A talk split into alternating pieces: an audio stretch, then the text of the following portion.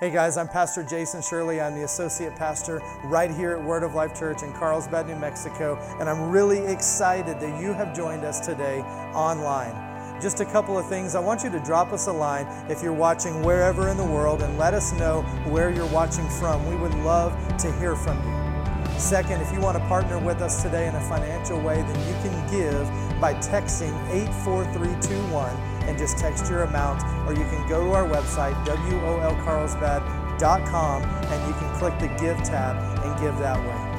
The last thing today is that if you have any needs or anything like that that we can partner with you on, then drop us a line and send us that, and we're going to partner with you in prayer. I believe today is going to be a wonderful day. I want you to open up your heart to receive from the Word of God today, and always remember that God is madly in love with you. Let's get to the service.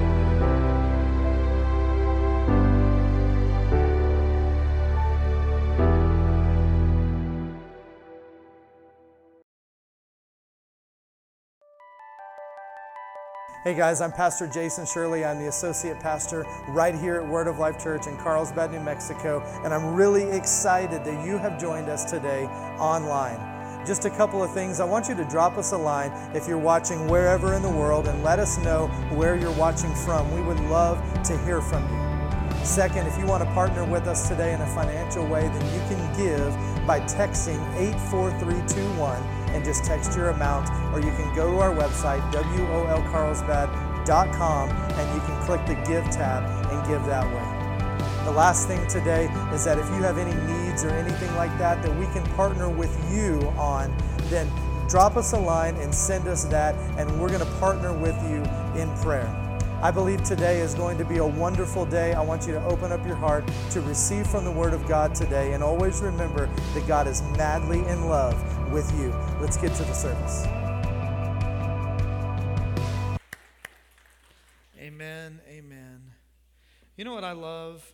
I love the fact that um, we have such, we've been blessed with such versatility uh, and, and, so much talent in our worship that, um, that whether I'm up here leading worship or Isaiah's leading or another member of the team is leading or um, we still don't have this right here. What is up with that? I don't know. Um, but anyway, it's irrelevant. Um, but sorry, I just I see things every now and then, and I'm like, uh, exactly, yeah. So, um, but I, we're so blessed to have um, such amazing uh, musicians and singers, and um, so even when we're a little short-handed today, we still uh, are able to to do something that sounds pretty dang good, and they lead us into the presence of God uh, in an amazing way. You, you agree? Do you agree? If you don't, just keep it to yourself. Keep that. Um, but um, as we were singing that song, and God, we were talking so much about, about the, the death, burial, and resurrection of Jesus, which we always should. I mean, that should be on the forefront of our mind. But I'm thinking Easter's coming up, right? I mean, you can already buy an Easter basket at most stores, right? So, and Easter is what? April, it's late in April this year. Um, anybody know how they decide when Easter is or what the form? It's like a formula. It's bad. It's worse than like Common Core math, the way that they figure that out. Like, I have no idea. But anyway, um, it's like 21st, that's what I was going to say. I think it's like the 20th or 21st or something of April. Um, but it's really not that far away when you think about it. Two months, right? Because this is what, the 24th? Um, so anyway, Easter is uh, just around the corner. We do a couple really cool things for Easter. We do a citywide uh, Easter egg hunt, um, which is awesome, um, and uh, literally thousands of kids come to our our uh, Easter egg hunt. So we're pumped about that again this year, and you're going to hear more about it. And then um, I don't know, I wasn't going to announce it today, but um, maybe I will, just because I'm all excited. We're going to do a Good Friday um, a Good Friday worship concert this year for Easter. So, uh, not even my team knows that, only Jasmine knows that. So, we're going to do a Good Friday uh, Easter concert. We're going to call it Finished because Easter is about it's not about celebrating a Jesus on the cross. It's about a Jesus that said it is finished and rose again victorious. Amen. Amen. Praise God. So we're going to do a Good Friday um, concert, and we're um, really pumped about that. Um, I'm really pumped about it, and you guys can start getting pumped about it, okay? Um, you'll be hearing more about that. We're talking out of, uh, out of Luke chapter 15. And before I get started today, um, I, I want to congratulate, if they're watching at home, um, and I want you to congratulate Ryan and Charmaine Jefferson. Ryan, yeah, uh, some of you are like, what are we congratulating them for? Um, they, uh, uh, Ryan said last week that they were um, getting ready to have their baby, and Charmaine was doing about three weeks. Well, um, on Wednesday, he decided that he was coming. And um, so they actually had him Thursday morning. And um, so, will you remind me of his name again? Jackson. Okay, I'm so sorry. Um, but we want to say, I should have wrote that down, but we want to say welcome to Jackson Jefferson, and uh, we want to already start praying for him with four sisters. Um, we want to already start praying for him growing up in that house. But um, no, we want to welcome Jackson. And then if you would like to sign up um, to help out with a meal for Ryan and Charmaine, then you can see Pastor Susan. Um, put your hand up. You can see Pastor Susan afterwards, and you can sign up to take a meal or take part of a meal um, out to uh, the Jeffersons this week. And we just want to join together as family and bless them. Amen? Praise God, praise God. Well, I got to get started, or uh, I'm not going to get done because we got a lot to talk about today, but I'm pretty excited. Luke chapter 15, Jesus starts out and he's talking to us about what the kingdom of heaven is like. Now, these are, are three stories that Jesus are, is telling. They're not factual events, but he's, it's like an analogy, it's a parable. Jesus is saying the kingdom of heaven is like these three things, and he tells us three stories.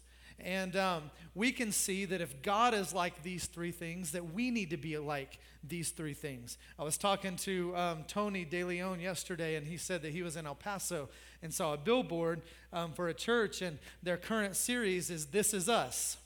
And I said, well, they, I'm sure they're just listening to what we're saying and then just rehashing that. But uh, no, that's not it at all. Um, but uh, I, I think that, that it's really important to know who we are. And I can guarantee you, if you were to go and listen to Pastor Charles Nieman at Abundant Living Faith Center in El Paso and him talking about this is us, then it would be completely different than what we're saying, this is us. Why? Because their this is us is them, and our this is us is us, right?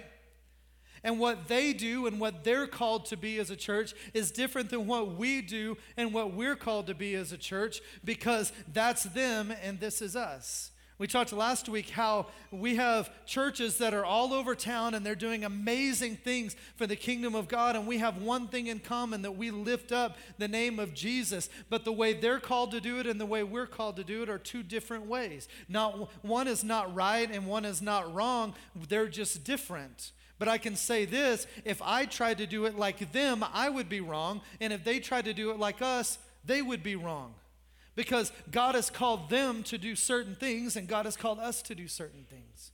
And so some people have said over the years, well, how come you don't do this? Or how come you I went to a church, they did this, and I thought it was I thought it was really good. I'm sure it was wonderful. And I'm excited that they did that, but that's not us. Now we do things that maybe they don't do because that's us. And they have a calling and we have a calling. Amen? Praise God. Praise God. So Jesus starts this out in verse number one of Luke chapter 15. It says, All the tax collectors and the sinners that came to listen to Jesus. That's really interesting. All the people that were all messed up, all the people that did all the things that they maybe shouldn't do, all the people that were out there just, just living like, like the world, living like hell all the time, those people came and they listened to Jesus. Now it says the Pharisees and the scribes complained. They didn't like it that these people came to listen to Jesus. They didn't like it that it says that he welcomes them. They didn't like it that he eats with them. I want to say that I am excited that we have people in here that need Jesus and we have a place that have a door that is open to anybody and everybody to come in here and to be themselves and to say I'm going to come in here, I'm going to sit down without judgment because I need Jesus. Amen. Praise God. That's the environment that I want to have. The first thing I can say, this is us, is we have open doors and you're not going to get judgment from here. Amen? Praise God. There is no place for that in the kingdom of God. No place for judgment in the kingdom of God. Last week I said it this way I would rather have a church full of people that cuss a little than have a church full of people that put on a church face every Sunday. Amen? Praise God. Praise God. I read this quote this morning, actually. And this is from, uh, from a guy named Rich Mullins. Rich Mullins, if anybody ever heard the old song, Our God is an Awesome God? You ever heard that song? Rich Mullins wrote that song, all right? Rich Mullins was kind of a hippie. He actually lived in, uh, on the Navajo reservation in, in uh, Gallup, or just outside of Gallup, New Mexico. And one of our friends, um, him and Rich, built a, a Hogan for him um, back in the day, right? So this is the kind of dude that Rich Mullins was, a powerful songwriter, and um, I believe he, he died in a plane crash. I'm trying to remember how he passed away, but I think he died in a plane crash. Rich Mullins said this. He said, I never understood why going to church made you a hypocrite. Because nobody goes to church because they're perfect. If you've got it all together, you don't need to go to church. You can go jogging with all the other perfect people on Sunday morning. Every time you go to church, you're confessing again to yourself, to your family, to people you pass on the way there, to the people that'll greet you when you get there, that you don't have it all together. That you need their support, you need their direction, you need some accountability, you need some help. Amen? Can we agree with that today? Every time we come to church, you're saying, I need Jesus and I need your help as my family. I need you. We need to join together. And so, this is what Jesus was saying here. He's like, You got problems? Come on. We got room for people who got problems. This morning, when we walked in, I don't know, Joe wants me to say, I'm going to say it anyway, and he can gripe at me later. But um, I was talking about this quote, and I wasn't even going to use it today, but I thought, you know what, it goes. But I was talking about this quote, and uh, I said, I'll never understand the people that just say, Well, I don't want to go to church because there's hypocrites there. Joe said, There's hypocrites at my work, but I still go. right? I find it interesting that Jesus called the, this is not even what we're talking about today, but I find it interesting that Jesus called the people that are hypocrites the ones that give and they're only giving to be seen. He called the hypocrites the ones who pray and they're only praying so that they could be seen by men, so they, could, they can be heard for their abundance of words. That's who Jesus called a hypocrite. He didn't call a hypocrite somebody who's got a pure heart, who's trying hard, but just falls short sometimes, but they know that they need Jesus. Amen? We have this very misunderstood view of that word. So these people came, and uh, you know what's funny? Jesus called these people hypocrites the Pharisees and the scribes. That's who he called hypocrites. And they were complaining because he welcomed sinners. Maybe they were hypocrites because they wanted you to think that they were something that they weren't, right? Maybe they were doing it just for show. So Jesus spoke to them using an illustration. He said, Suppose a man has 100 sheep and he loses one of them. Again, I want you to say one. We said it last week and we're going to say it today too. Suppose a man has 100 sheep, he loses one of them. Doesn't he leave the 99 grazing in the pasture and look for the lost sheep until he finds it? Very important that he looks until he finds it. We're called to do the same thing. Now, when the scripture talks about a shepherd, he's talking about an overseer or a pastor. This is the one, this is my position. This is Pastor Daniel's position that we have a congregation of people, but our job is to go out and to look for the one that has gotten lost. Now, my job is not to go out and say, Why did you get lost? Did you not follow the signs? Did you get off the path? Why did you get? I told you not to wander away, but you did. That's not my job. My job is to go out and look until I find them. Now he leaves the 99 and he doesn't just leave them and just say, forget about it. The 99, they'll be okay. I'm going to go after the one. But he leaves them grazing in the pasture. I need you so that I can go and search for the one. I need you. I need you to do things like home groups.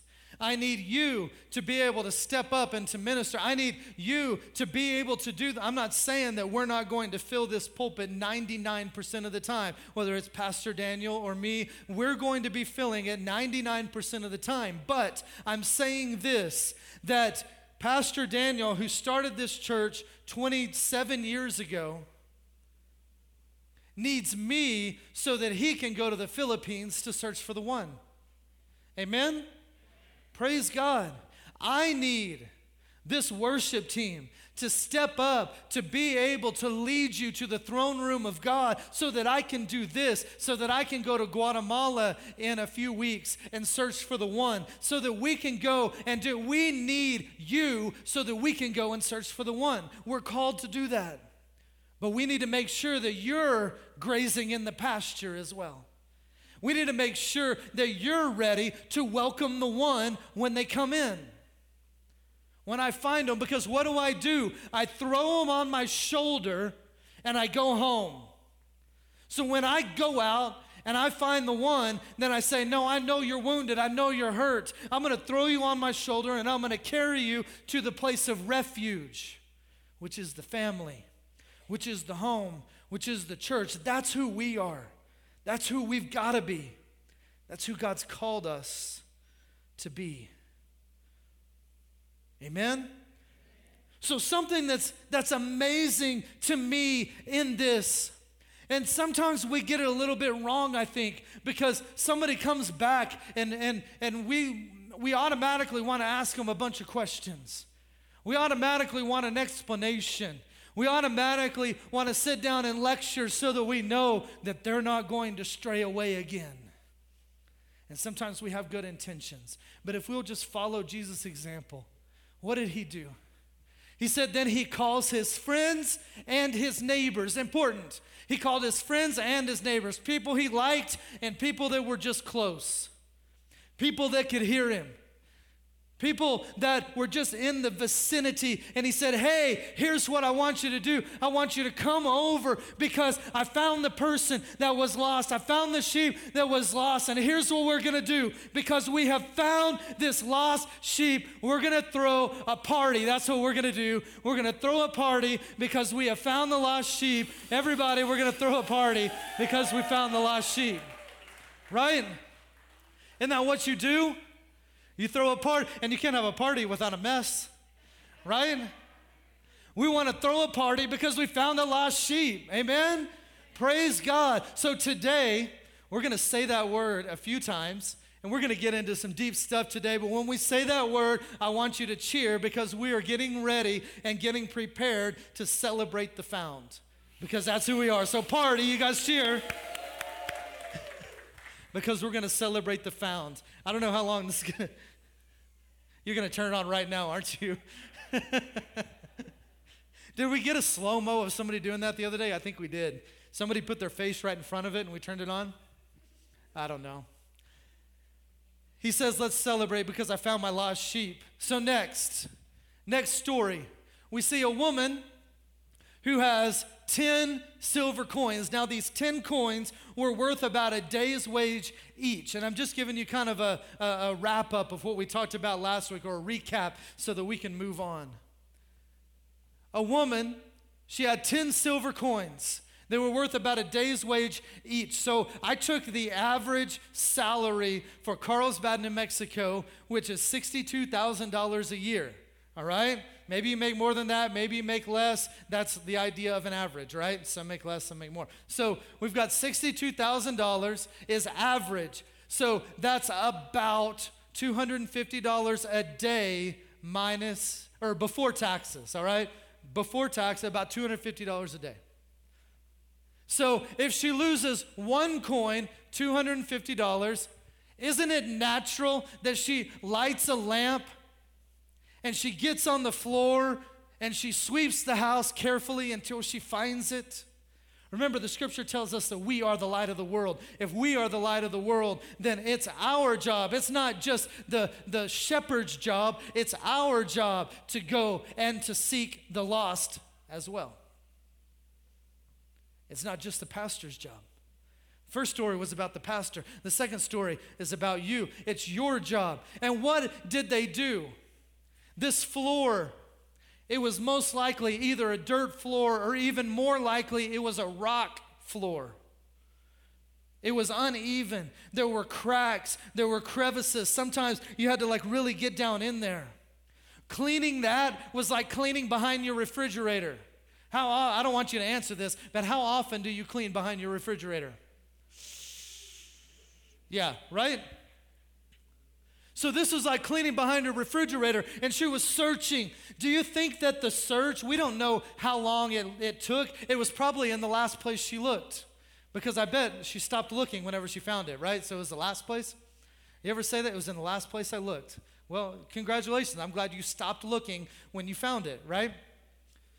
She swept the house, she searched carefully until she found it. And then what did she do? She called together her friends and her neighbors and she said, Hey, everybody, come together. I want to have a party. Why do I want to have a party? Because I found my lost coin.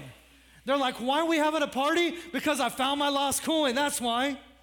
Oh, a party of the century, you guys. Penny gets crazy over here. Her name is Penny, by the way. The Bible doesn't tell us that, but uh, uh, Clarissa named her Penny because she had coins. So, um, we have Penny who lost a coin and she spent probably more on the party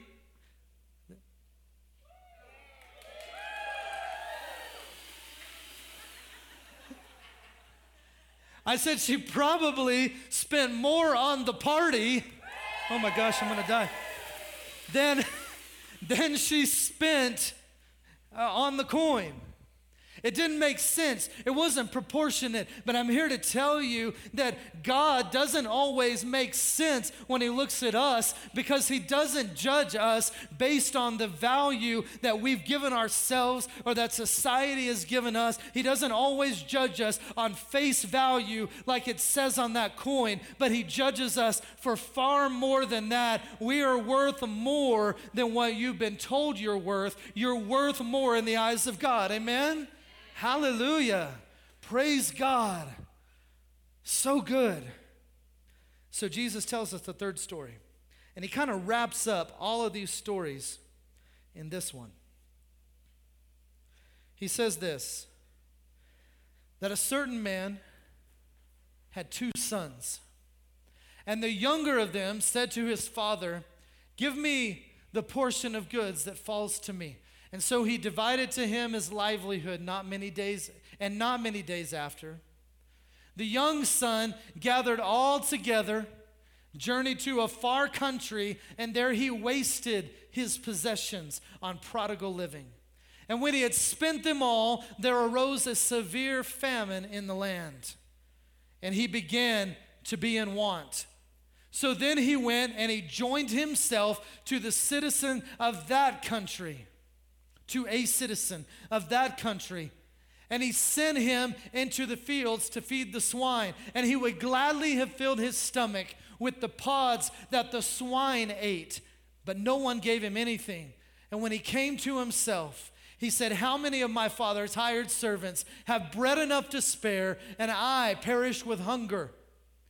I will arise, I will go to my father, and I will say to him, Father, I've sinned against heaven and, and, therefore against you, and I am no longer worthy to be called your son. Make me like one of your hired servants. And he arose and he came to his father. I'm going to stop right there. Let's go through this and let's begin to break it down a little bit because I think it's interesting that very first off, he says, Then a man had two sons. It sounds to me like that's like a uh, that's like a riddle that you would read. Who can solve this first? Comment. A man had two sons. They each had three daughters. Those three daughters had seven picnic baskets. How many people went on a picnic or whatever it is, right? This man had two sons, and the younger one said to the father, Now we don't hear anything else about the second son until the verses down here that we're not going to talk about today. So he says, A man, he had two sons. The younger one of them said to his father, I want my inheritance now. I don't want to wait for it. It's taken too long for you to die, is essentially what he was saying, right? I want my inheritance now. How insulting is that to the father? It's pretty insulting, I think. Hey, why don't you just like I know like you're still you're still living and and everything is cool and stuff, but I kind of want to just go ahead and get my like an advance on the inheritance, right? Can I just get it now? Let me just get it now. And so he said that the father divided unto them his livelihood. He gave his inheritance not only to the younger son, but also to the older son. I think it's important to notice here that God doesn't play favorites. God doesn't play favorites. What he does for one, he'll do for another. What God does for one person, he's going to do for somebody else. We don't have to stand around and say, well, they're God's favorite or they do this. I, I saw someone um, saying this that it's apparent that God has favorites. That's absolutely false. God does not have favorites. The scripture tells us that God is not a respecter of persons. God does not have favorites. What He does for one, He'll do for another. It's all about our perspective. It's all about our perspective. So he goes on. He gathers all of his stuff up and he journeys to a far country. And there he wasted his possessions. His possessions. These were not his father's possessions anymore. These were his possessions, right? Because his father gave them to him. Now we're talking about our Father God. And once our Father God gives us something, it's ours. Amen?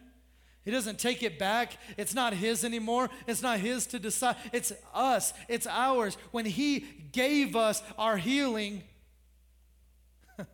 when He gave us our, we have a choice of whether or not we're going to activate that or not. When He gave us provision in Christ, He said, It's yours now. Now, if you want to walk around like you're broke, then keep walking around like you're broke. But I've provided provision for you in Christ. Amen?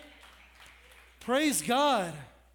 When I said that in my presence is fullness of joy, that means the joy is yours. You can decide what to do with it. And some of you are walking around like you don't have any joy and you don't know where it's at. And God's like, I gave it to you, it's yours for you to use. So use it.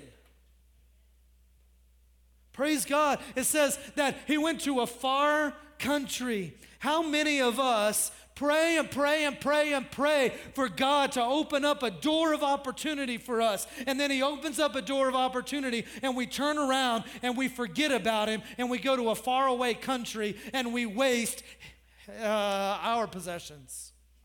Amen? I almost said it wrong. And I thought it is not going to have the impact that I want it to have if I say that incorrectly. But we go to a faraway land, we run away from God. Maybe we don't even know. Maybe we're like the lost sheep.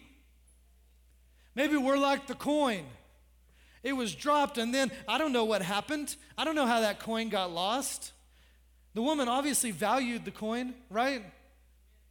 She was willing to search for it. I don't know how the coin got lost. A lot of times we don't even know how we got lost. It's not like we woke up one day and we said, Hey, I want to get lost today. I don't know how the son arrived at this place. I don't know how he arrived at the place where living in the father's house wasn't good enough for him anymore. And he was like, I just want to take my inheritance and I want to go away. I don't know. We're not privy to that information. But I'm here to say this that there's a lot of times in our life where God opens up a door for us and we begin to receive the blessings of God. And then we lose sight of our purpose and why God has brought us to that place. We begin to lose sight of why His provision is on us. We begin to lose sight of why God raised us up. And we journey to a faraway country. And we begin to waste what God has given us. It said, when he had spent it all, there was a severe famine in the land. Is that a water? Can I? Thank you. It said that when he spent it all,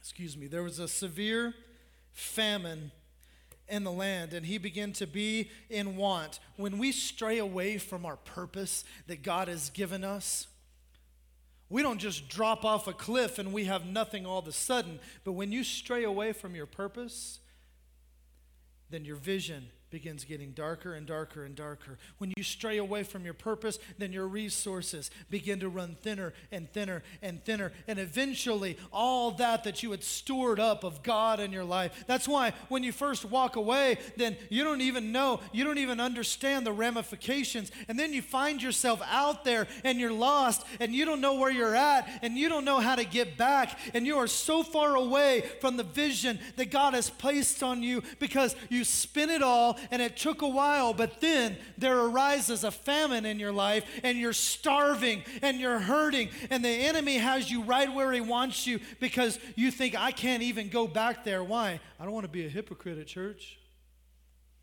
Right? Why do I even want to go there? Well, well, I, I, don't, I don't even know how they're going to look at me if I go back. I've been gone for so long. How many people are not in these chairs today because they just don't know how to come back? How many people are, they want to come back, they're out there and they're starving, and there's a severe famine in their life and a severe famine in their family. But they don't even know how to come back. Why don't we go out and put them on our shoulders and carry them back home?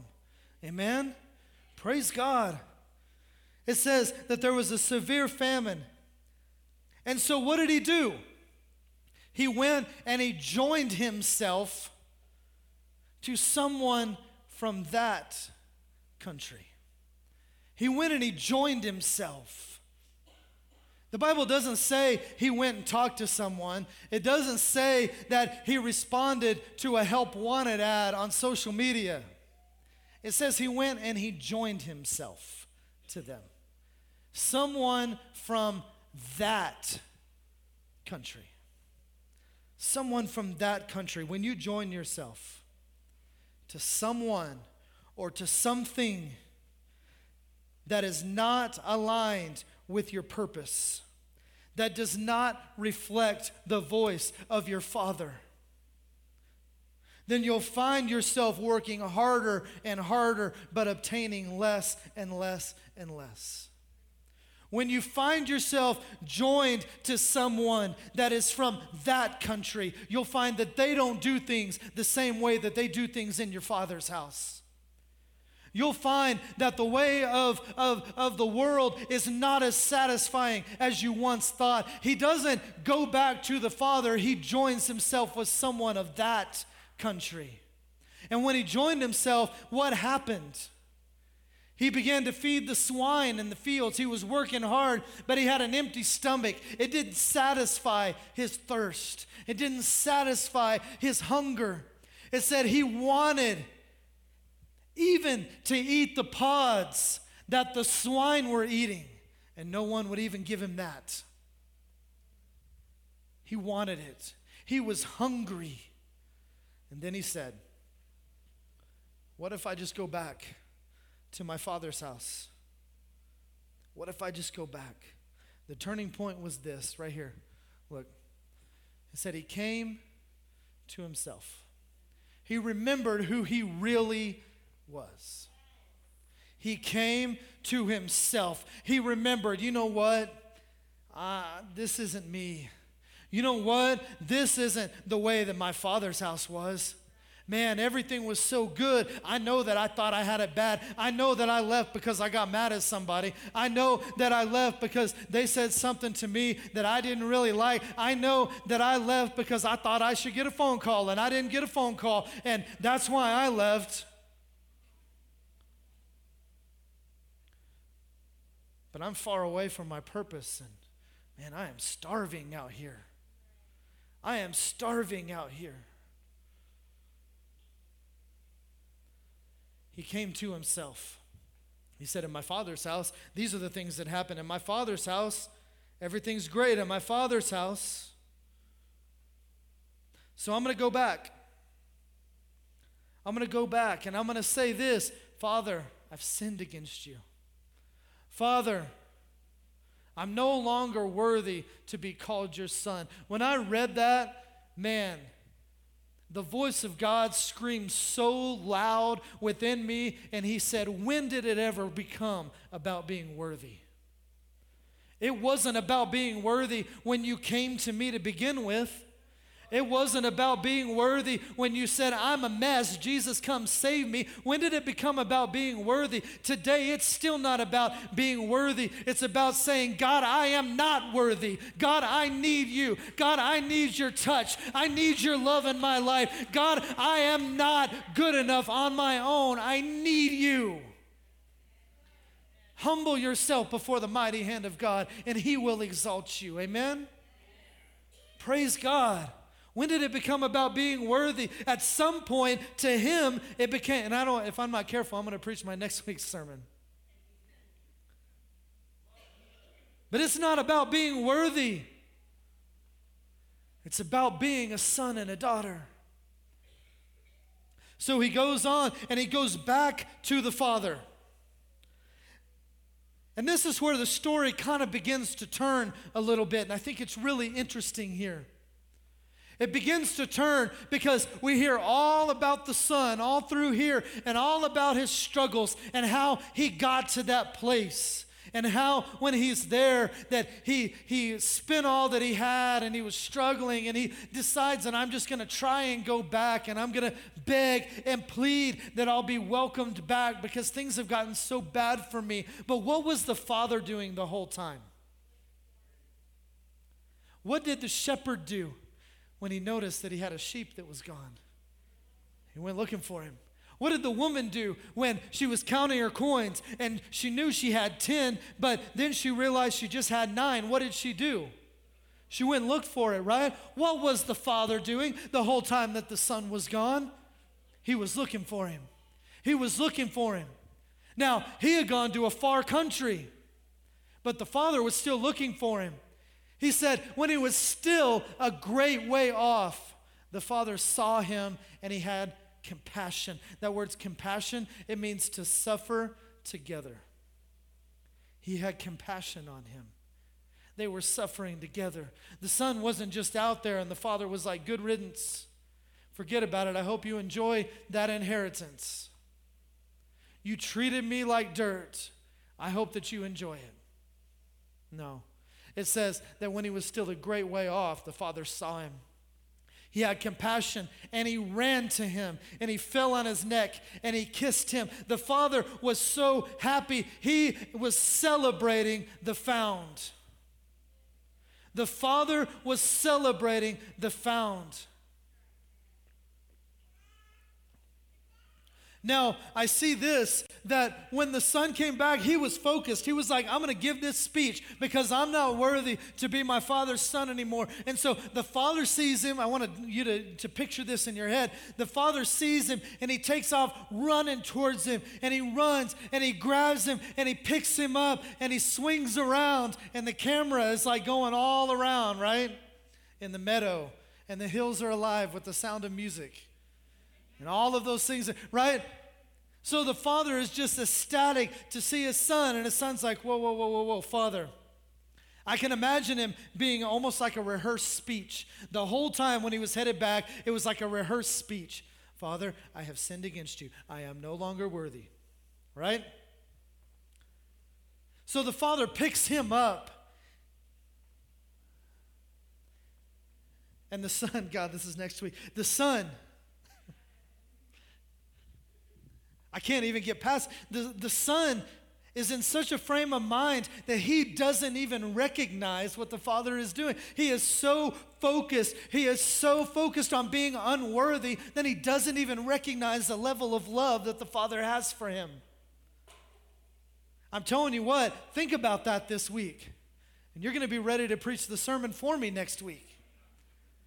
Because how many times do we go out there and we get so focused on other things and we've lost sight of the Father's love for us that even when we come back, we struggle because we cannot understand the Father's love for us.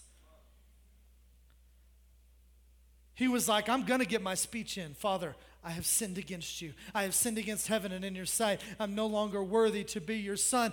But the father said to his servants, he doesn't ever look at his son and acknowledge the fact that the son said, I'm not worthy.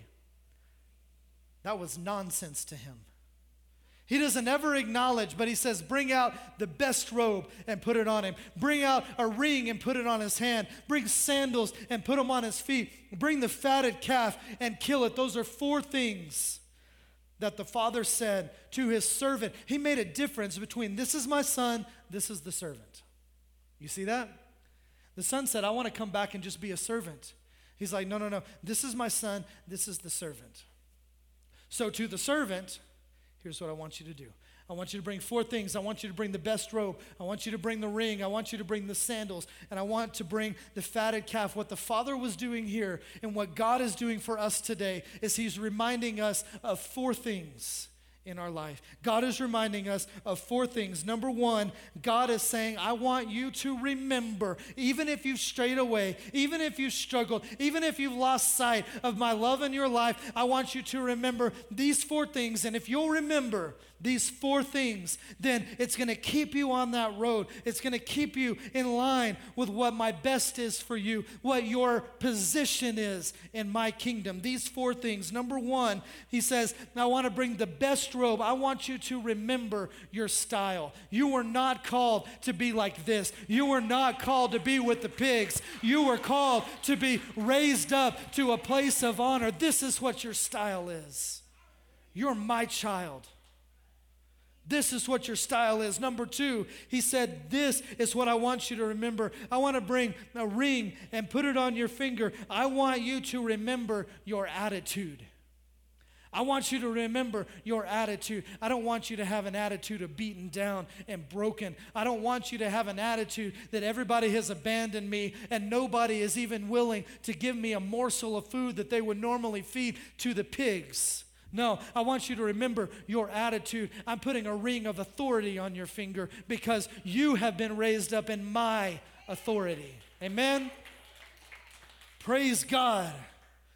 The third thing he said, I want you to remember is I want you to remember what your purpose is. These feet were not meant to go and stray away. These feet were not meant to be feeding pigs. These feet were meant for purpose. These feet are meant to carry the gospel of peace to the world. Amen? That's what these feet are meant for. I want you to remember your style. I want you to remember your attitude. I want you to remember your purpose. And the fourth thing, I want you to remember where your provision is from. He said, Bring the fatted calf and kill it. I want you to remember that your provision comes from me. I want you to remember that your provision and everything that you need for your purpose, everything that you need, I don't want you to go another day where you're fighting for pig food. I want you to remember your provision.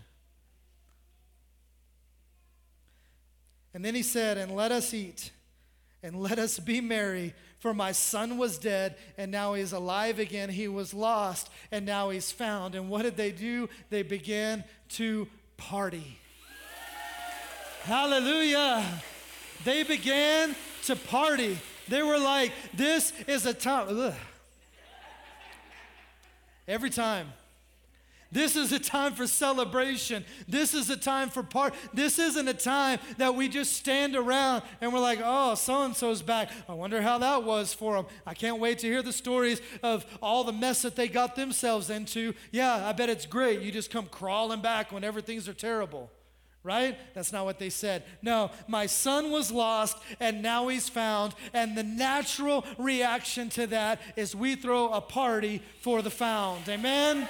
We throw a party. That one's empty. This one's stuck. One more time, we got to use it all. We throw a party for the found. It's. We, we throw. That's it. That's it. We throw a party for the found. Amen. Hallelujah. Praise God. Why is it so important that you take one of these invite cards? Because there's a lot of people that are lost that need to be found. Amen. I'm not talking about somebody else who's going and plugged into another church. That's not what I'm interested in. I'm not interested in taking anybody from another body of believers where maybe they're called to be. I'm not interested. No, but this is us. This is what we do. This is who we are. We're not trying to hide anything, we're not sugarcoating anything. This is who we are. And maybe maybe you like a different style of church. Maybe you're focused on on somewhere that does something different. Maybe and and again several years ago, a couple years ago, 3 maybe we began looking at some things that we weren't doing well. And it's not that they were bad, but we weren't doing them well. And we begin to ask God, God, what do you want us to do? What do you want us to do? And He said, I want you to focus on what I've called you to do. That's when we begin to sit down and write what our seven core values are. That's when we began to examine everything that we were doing and say, is this fulfilling our purpose? Is this fulfilling what God has called us to do? Because as long as we stay in our lane, we're going to be successful. God has called us to be an outreach church, to be a, a missions church. Now, I believe every church should have some level of missions, to have some level of outreach. But there's some churches that God has called. There's, there's some places, I'm just going to be just completely blunt. There's some places that have a, a, a thriving women's ministry and men's ministry and singles ministry and, and all those things are amazing. I believe that God's called us to accomplish those things through home groups. If you want me to be just completely honest, are we doing that to its fullest potential yet? We are not. We are not. But that's what God has called us to do. Now, there's some places that do it differently. And man, I am thankful for those places. God has called us to do it differently. There's some places that have conferences and, and that, that are just phenomenal, and they do an incredible job with them. I told you last week that there was something that, that we were considering doing and and I just realized God like put the brakes on it and because it just wasn't us and it was it was a conference. And we were just in the beginning stages of planning it and and it just you ever do something that just doesn't feel right? Man, I am thankful. I've gotten a lot in my life out of conferences. And I'm not going to say that we're never going to do one. I'm not going to say that because I don't know what God will lead to. But I can say this that our purpose for us, for Word of Life Church, is not to put our resources into a lot of big conferences. That's not what God has called us to do.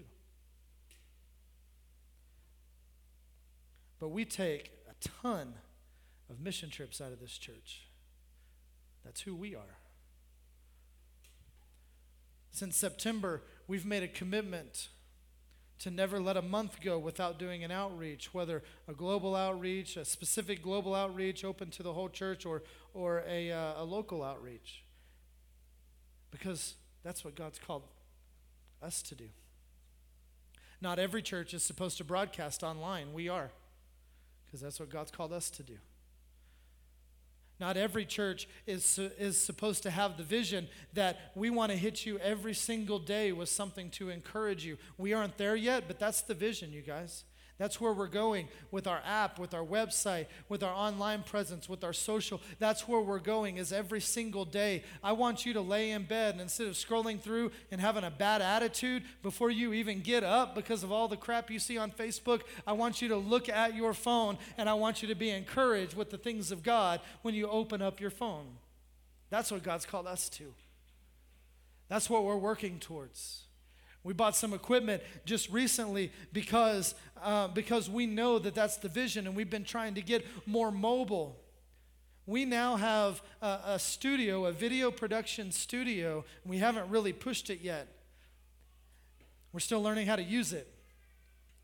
But we have a, a video production studio that's completely mobile, that we can, can shoot high quality video anywhere.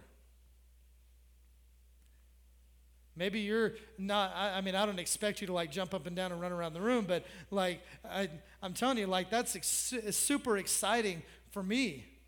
That's super exciting because it fits with the vision of what God has called us to do. This is us. We're going to be a people. We are going to be a church that seeks out the lost and a church that celebrates the found. We are going to be a church that is judgment free. Now, has there ever been anyone who has come to this church that has felt judged? There have been. There have been. And I absolutely despise it. There have been people that have come here that have felt like, for one reason or another, I want to go out of my way to make sure that no one ever feels judged. I want to go out of my way. I said last week that you can come to Word of Life Church and you don't even have to believe in God. I do. And that's what you're going to hear from, from this stage. But you will not be looked down upon if you say, in a, just a moment of honesty, you know what?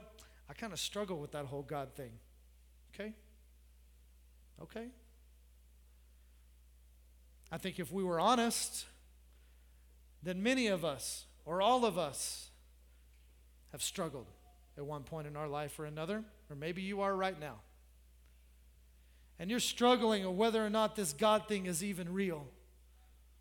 Why do you come? Why are you still here? Because you feel accepted, because you feel comfortable.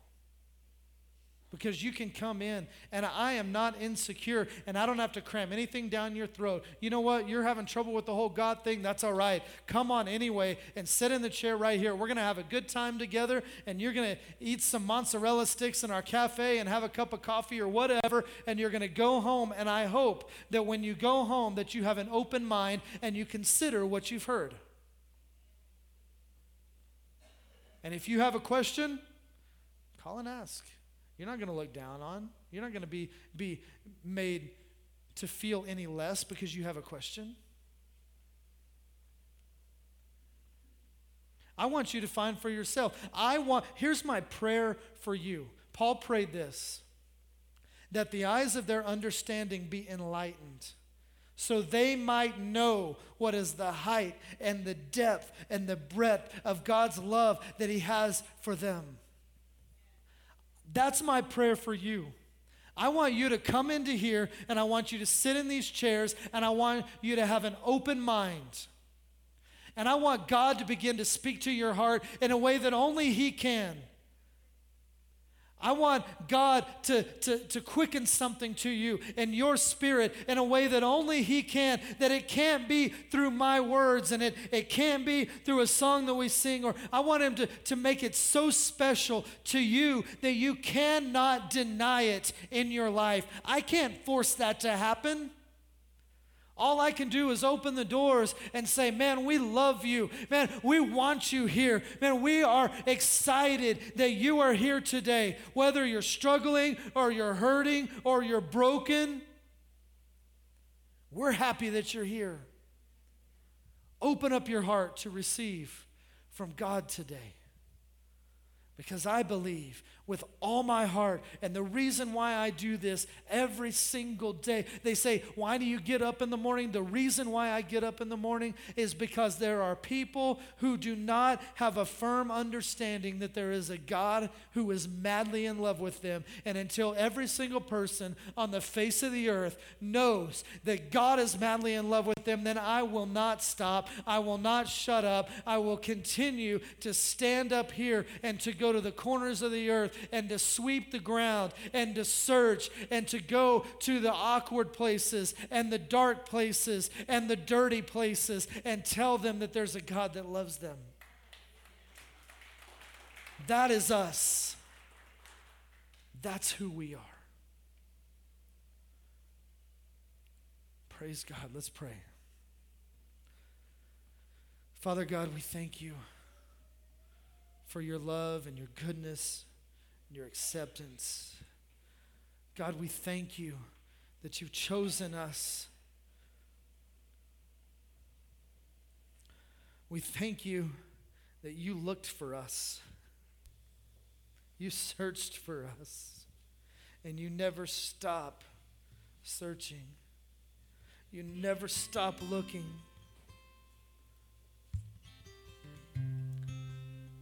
I thank you that we get to be a part of this vision where we seek out the lost. God, that we're not afraid to go into the dark places. Some would say, some would say, man, when you do that, aren't you afraid of getting hurt? You want me to be completely honest? Yes. The absolute worst part of my job is the hurt. The worst part of my job is when you give everything and you get nothing in return. If you want me to be, I'm not whining. I'm not saying, oh, well, well, I don't want you to say, well, poor, poor Pastor Jason.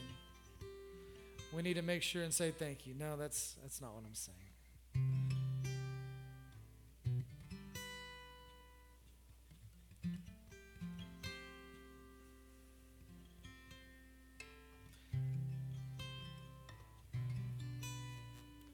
Man, there have been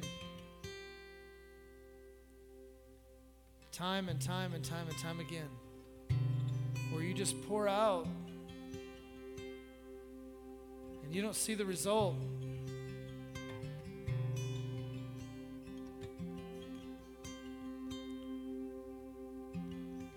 But there's been time and time and time and time again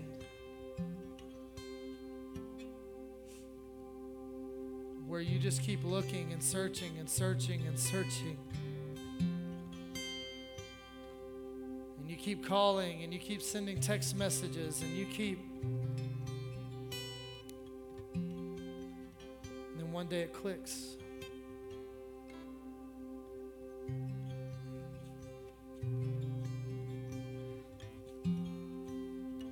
One day it clicks.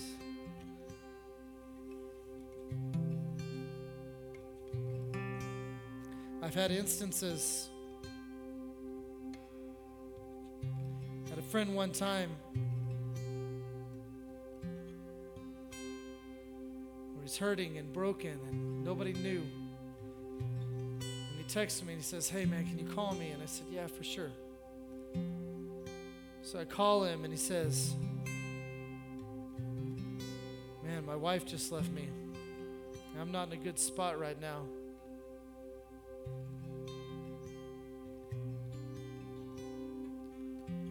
Come talk to me?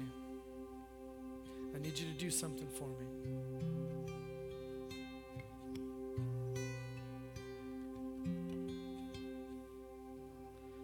And God, in that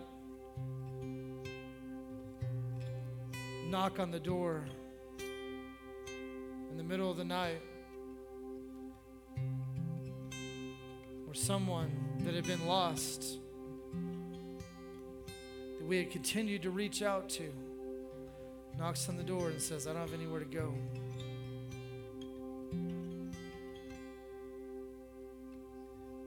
What do I do?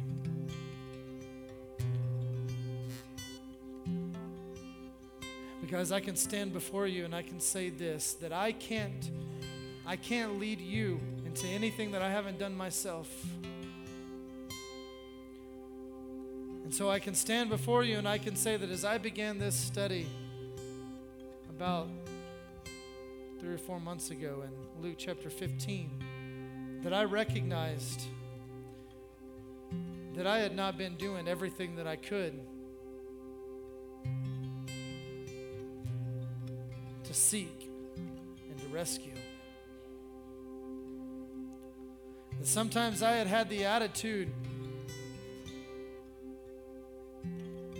I've done enough. They'll come when they're ready. I'm just here to tell you that that doesn't cut it.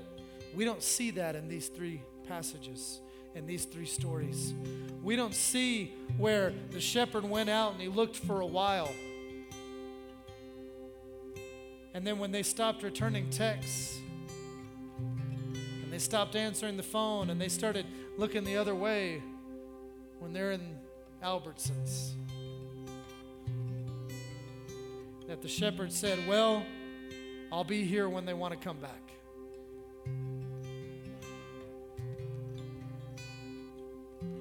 No. Said the shepherd looked until he found them. Guys, I would dare say this that we're not doing everything we can do. We're not doing everything we can do to seek out our friends and our family who are hurting and maybe don't know how to come back. We're not doing everything we can do. So God has spoken to me very clearly, and He said, I want you to step it up. And since then, I have began stepping it up. Am I afraid of being hurt? Sure. Am I afraid of being rejected? Yes. Just being honest. But I know this that God is madly in love with them. I know this that the Holy Spirit on the inside of me searches their heart. And I know that if I'm led by the Holy Spirit, that the Holy Spirit will lead me to the right words to say. The Holy Spirit will lead me to the thing that needs to happen because He wants them to come back more than anything else. So, is it a little scary? Sure, it is. I'm not going to sugarcoat it, I'm not going to lie to you. But as we sang, you've called me out to wilder waters. But I'm not afraid because I'm going with you. I'm going to step out because I'm going with you.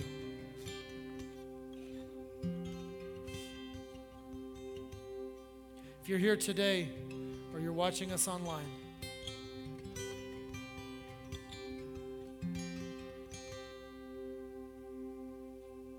just want to say this. There's at least one person watching today that you've stepped away. You don't know how to come back.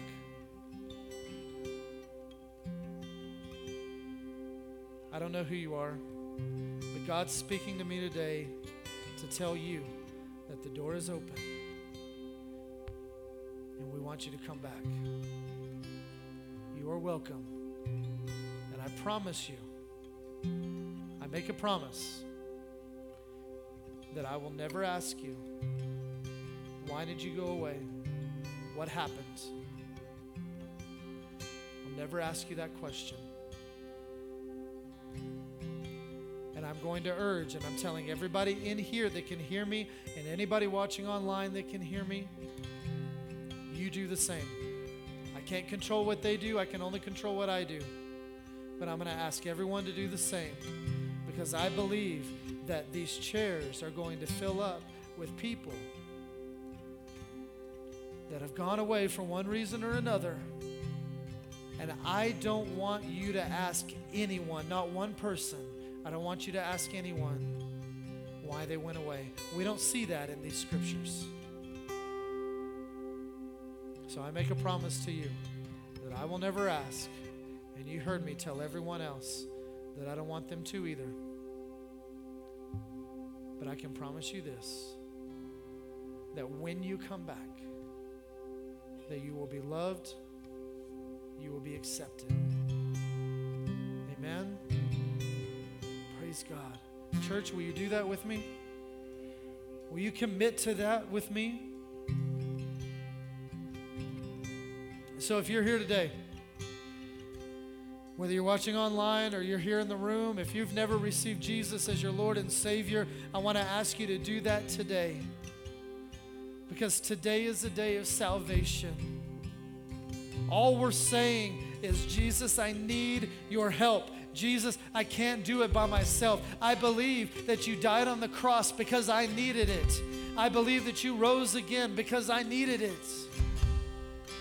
And I ask you to come into my life to save me I need your help. If that's you, you've never said that before, you've never invited Jesus in, and you want to today, then I want to invite you to pray this prayer after me. And I'm going to invite all of us to say it together. Whether you're watching online or you're in the room, we're praying together today as a big family, as the family of God. I want you to say this after me. Say, Jesus, I believe that you're God's Son. I believe that you died for me. And I believe that you rose again. And today I ask you to come into my life to transform me because I need your help. And I give my life to you. In Jesus' name, amen. If you said that for the very first time, and now you are a child of God, I want you to tell us about it. If you're here in this room, just write it on your card. Like there's a, a, a box at the bottom of the card that says, Today I chose Jesus. If that's you, just check it on your card. You can just leave it in the seat if you want to. You don't have to even come up and, and you're like, Well, I don't really want to make eye contact. I've been to churches where they take you in this little room and they talk to you forever. That's not us. Leave it on the card, just leave it right there. We just want to get some stuff in your hands that's going to help you.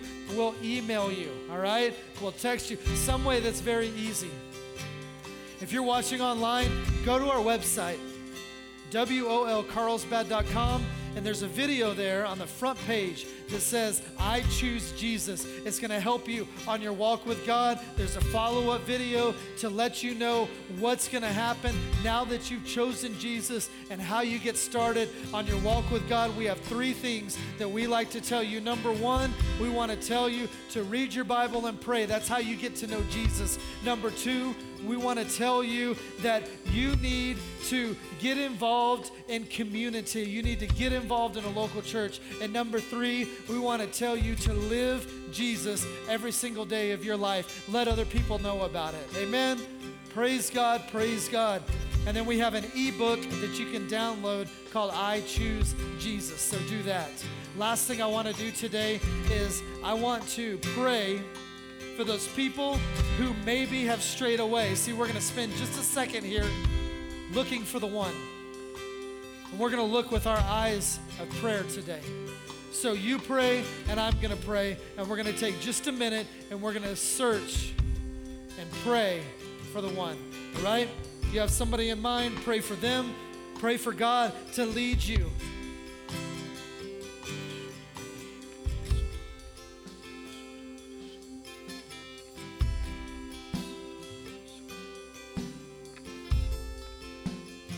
Father God, I thank you that you're leading us and you're guiding us on this rescue mission where we go and we seek out the one. So, God, I ask that you open doors of opportunity for us, soften their hearts where they've become hardened. God, I thank you that you are the one that is madly in love with us, and we get to share that love with the people that we see. We give you thanks in Jesus' name. Amen. Amen. God's so good, right? Hallelujah. Praise God.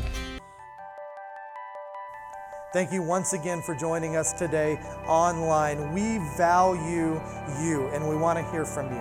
If you made a decision for Christ today, you can select I Choose Jesus on our website, and we've got a couple videos for you to watch so that you can get started on your walk with God. We've also got a free ebook that you can download right from our website called I Choose Jesus, and I want to encourage you to do that. Once again, thank you for joining us, and remember that God is madly in love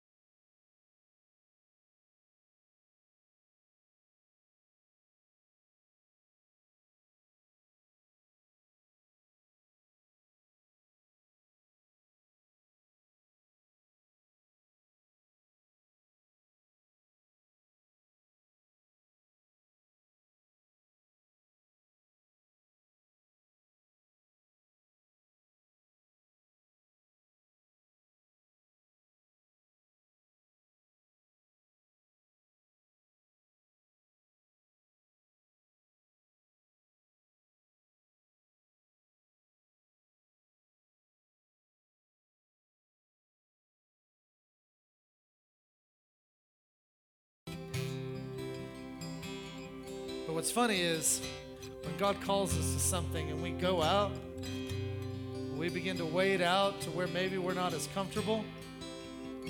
Sometimes something happens and we get pulled under. We're terrified. We don't even have sunglasses anymore. When all we need to do is understand that if I just stand up, God's got me. Amen? If I just stand up, if I just stand, let's say it this way if I just stand on His promises, then I'm on solid ground.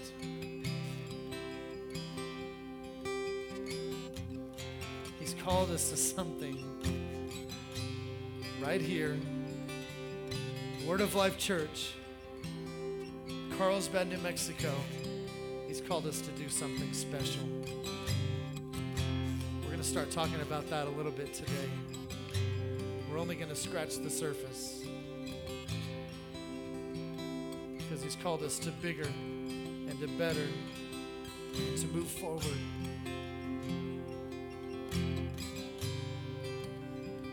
Sing that bridge part one more time. Keep going, just say, You're good.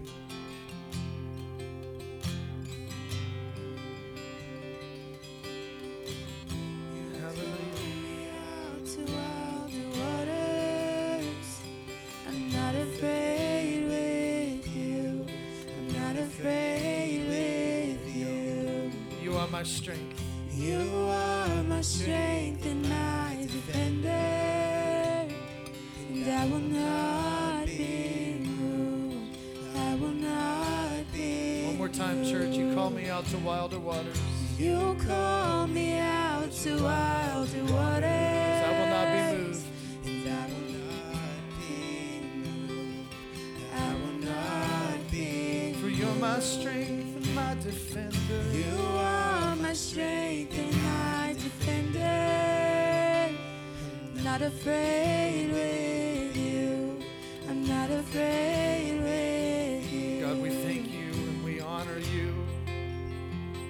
elevate you above our fears.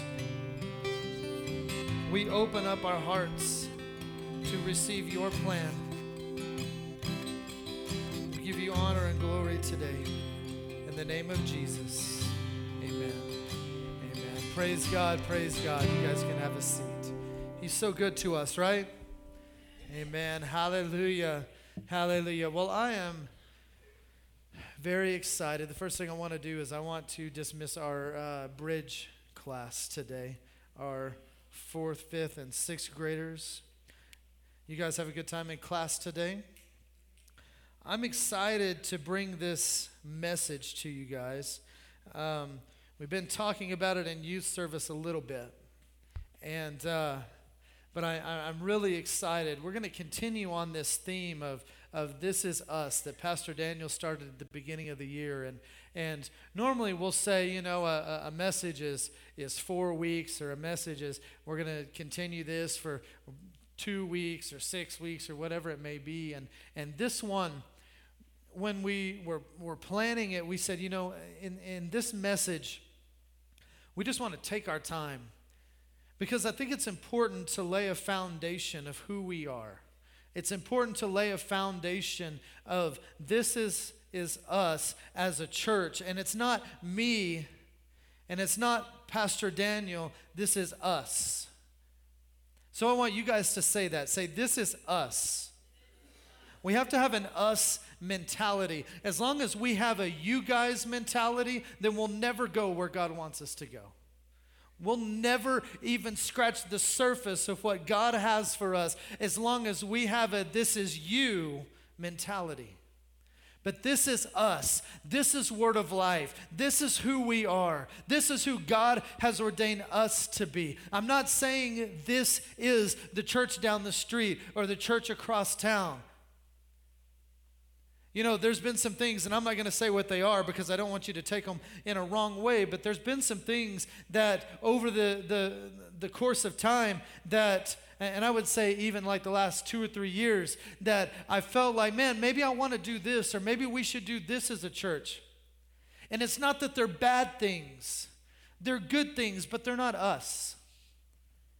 And if they're not us, we need to not do them. Now, other churches may do them, and maybe it's them. And that's wonderful that it's them. And I'm excited that it's them, and it's something that's needed, but it's not us. Some people would say, well, how come you don't do this? Or how come you don't do that? Well, maybe we don't do that because it's not us. It can be somebody else.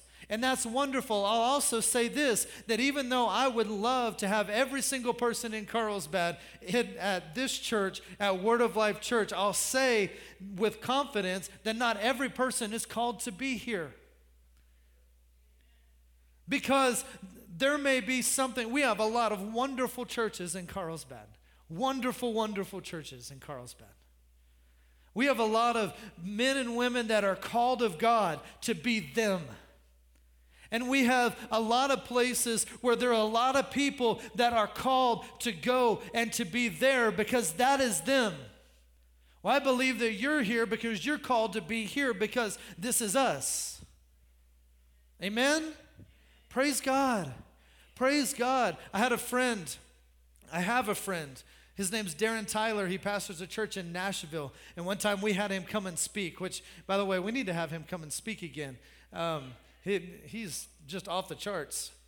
But we had him come and speak one time, and uh, we were gonna obviously we were gonna pay for his his plane ticket and his hotel room and things like that. And he said, "No, I, I have money to set aside to do that."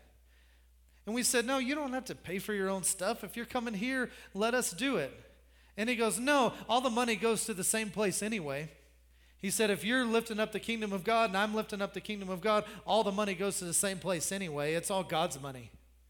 Why? Because we're all on the same team. And so I'm not trying to compete with the church that's down there or down there or over there or across town or wherever. I don't need to do that. This is us. I just need to be what God's called us to be. Amen? Praise God. We just need to be what God's called us to be. And if we'll be what God's called us to be, then He takes care of everything else. Amen? Hallelujah. Praise God. Praise God. You guys are going to have to get a little more excited today, but I'm going to be excited, maybe excited enough for all of us. I'm probably going to yell a little bit. I'm probably going to spit. A, I just spit right now. I'm probably going to spit a little bit. It's like my mouth knew that I was getting ready to say that. Because we got to get excited today. This is going to be a good day. Amen? It's already been, if we went home right now, it's been a good day, right? Hallelujah, but it's about to get a whole lot better. Luke chapter 15 is where we're going to start. And before I do this, actually, um, I, am looking across. Um, where is, uh, where's Sherry Barnes? Is she out there? Yeah, all right, we'll get her in here. Get her in here. I also want to welcome everybody who's watching us online. Tens of, oh, there she is right there. She's right there. I want to welcome tens of thousands of people that are watching us online around the world in 100 countries. Thank you so much for watching us today and for joining with us. You're our online family. So thank you for joining us today. Let's uh, give a round of applause for our extended family around the world. So I need Sherry to come up here for a minute. Um, you know, there are some things that there are some things that happen in life that um, that just make you need to stop and reflect. All right? And you know what I mean, right? Something happens in life and you need to just pause, you need to reflect on something. So, yesterday, um, and how many of you uh, have ever, how many of you remembered birthdays before Facebook? A couple of you? Not very many. You remember a whole lot more now on Facebook. So I'm scrolling, just to be completely honest, I'm scrolling through Facebook and I see that it's Sherry's birthday. And so I stop and reflect on my friend Sherry. Because I've known Sherry since I was, what is it, knee high to a grasshopper. And uh, I'm not saying that, that she's old, but she's older than me. Is that fair? All right.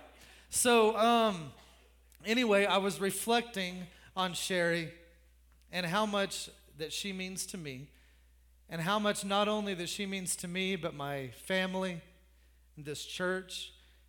You guys have no idea what Sherry does on a weekly basis for Word of Life Church. I mean, above, like crazy, above and beyond what she would even be called to do or even a lot of times asked to do. She just picks up the slack and does things. When we do things like Christmas decorations and stuff like that, she is here hours and hours and hours.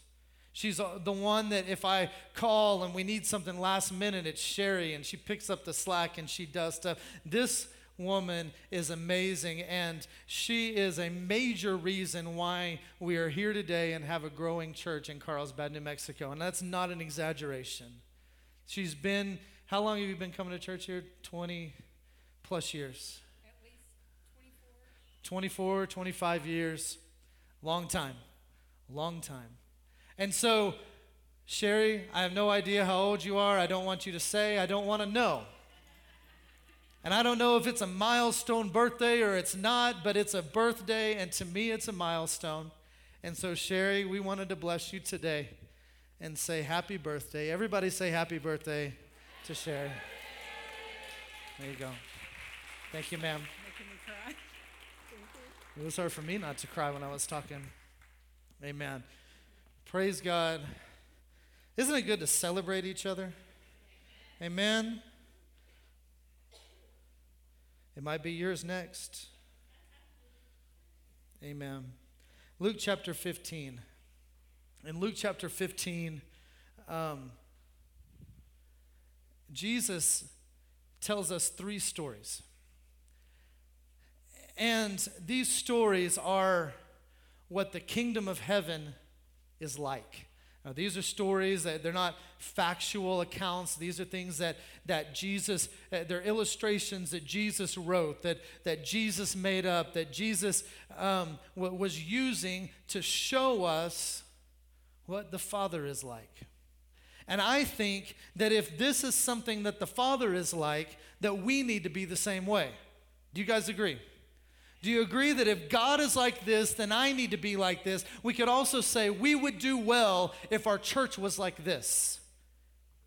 If God is like this. So, Luke chapter 15, and let's start in verse 1. And I have it up here. It says, Now all the tax collectors and sinners came to listen to Jesus. That's a very interesting way to start this. All the tax collectors and sinners. Say all. All the tax collectors, all the sinners came and listened to Jesus. So important there because we can see that Jesus did not discriminate against people that maybe didn't do the right thing all the time, right? All the tax collectors, all the sinners, they came and they listened to Jesus. It says, but the Pharisees and the scribes complained. You, do you know anybody who just complains a lot? It doesn't matter what happens, it doesn't matter what's going on, they're just going to complain. Well, in the church, we see a lot of times that if people come in that maybe don't do the right thing or they're not saying the right thing or they don't look a certain way, that we have people that are Pharisees and scribes that are complaining. Well, we can't really let them in. Well, we can't really do this. Well, they don't play the part. Just to set the tone for today, I just want you to know that I would rather have a church full of people that cuss a little than a church full of people that put on their church clothes and their church face every Sunday. Amen? Praise God. He says, All the tax collectors, all the sinners, they came, but the Pharisees and the scribes, they complained. They said, Well, this man welcomes sinners. Not only does he welcome sinners, but he eats with them. He eats with them. Man, this guy, he hangs out with them. He invites them over to dinner. He does stuff beyond just, well, I see you, but I'm going to keep my distance because I don't want it to rub off. I'm here to tell you that it's already on you. And we're all in the same boat, and we're all breaking free because we're all in the process of being saved. Amen? Amen? Praise God. We're all in the process of being saved. You're not any different than I am, and I'm not any different than you are. We're all striving to be like Jesus every single day. And so as we come together, I don't need to try and be fake with you. I don't need to try to be to be something that I'm not. I'm just going to come together. I'm real. I'm here. I'm a fallen person who has been saved by the grace of Jesus Christ, who has been raised up and who is being transformed into the image of God. Amen. I'm being transformed, you're being transformed. So, you know what? There was a criticism a while back of a well known pastor who had somebody, who had a, a, few people, I guess, who were of the Muslim faith that had come and had sit in his church. And they said, Well, why would you invite them in? And he said, Why would I not invite them in? Why would I not invite them in? I've adopted this philosophy that you can come here and you don't even have to believe in God to belong here. You can come here, you don't even have to believe in God. I want you to know that I do. That I believe that Jesus Christ is the Savior of the world. I believe that He is the only true way to heaven. I believe that He's the way, He's the truth, He's the life. I believe that no one can come to God except through Jesus. But I also want you to know that if you struggle with that in your life, come here because you can find acceptance, you can find hope, you can find friendship, you can find healing, and we're going to work together as we strive to figure this thing out called life. Amen? And I believe that as you do, I'm not insecure. I don't have to cram it down your throat, but I believe that as you come and as we have dialogue with each other, did you know that in the United States of America, we can still have dialogue with each other where we disagree and respect each other? Did you know that? I commented on, I don't comment very often on, on people's Facebook posts, especially where they're kind of being ugly. But I commented on one the other day, and it's somebody that I know, um, I, I, knew in high school really well. I don't know them well in their adult life, and they don't know me well in their adult life. But they were complaining about uh, a certain political stance that was going on at the state level. And, uh, and I commented. And I, I didn't call them out. I, I want you to know that I disagree with what their stance was, okay? But I did not call them out for that. And I did not even just state my opinion. But I said in there where we found some common ground. And then she responded on that post and she said, Jason, to be honest, when I saw that you had commented, I was scared. She said, because I know where you stand. She said, but I have to say, that I wholeheartedly agree. And the gist of my comment was that we can find respect among each other and we can find common ground among each other. And that opens up dialogue where we can talk as human beings and we can grow together. Amen? Praise God. I think that's what God would want us to do. Hallelujah.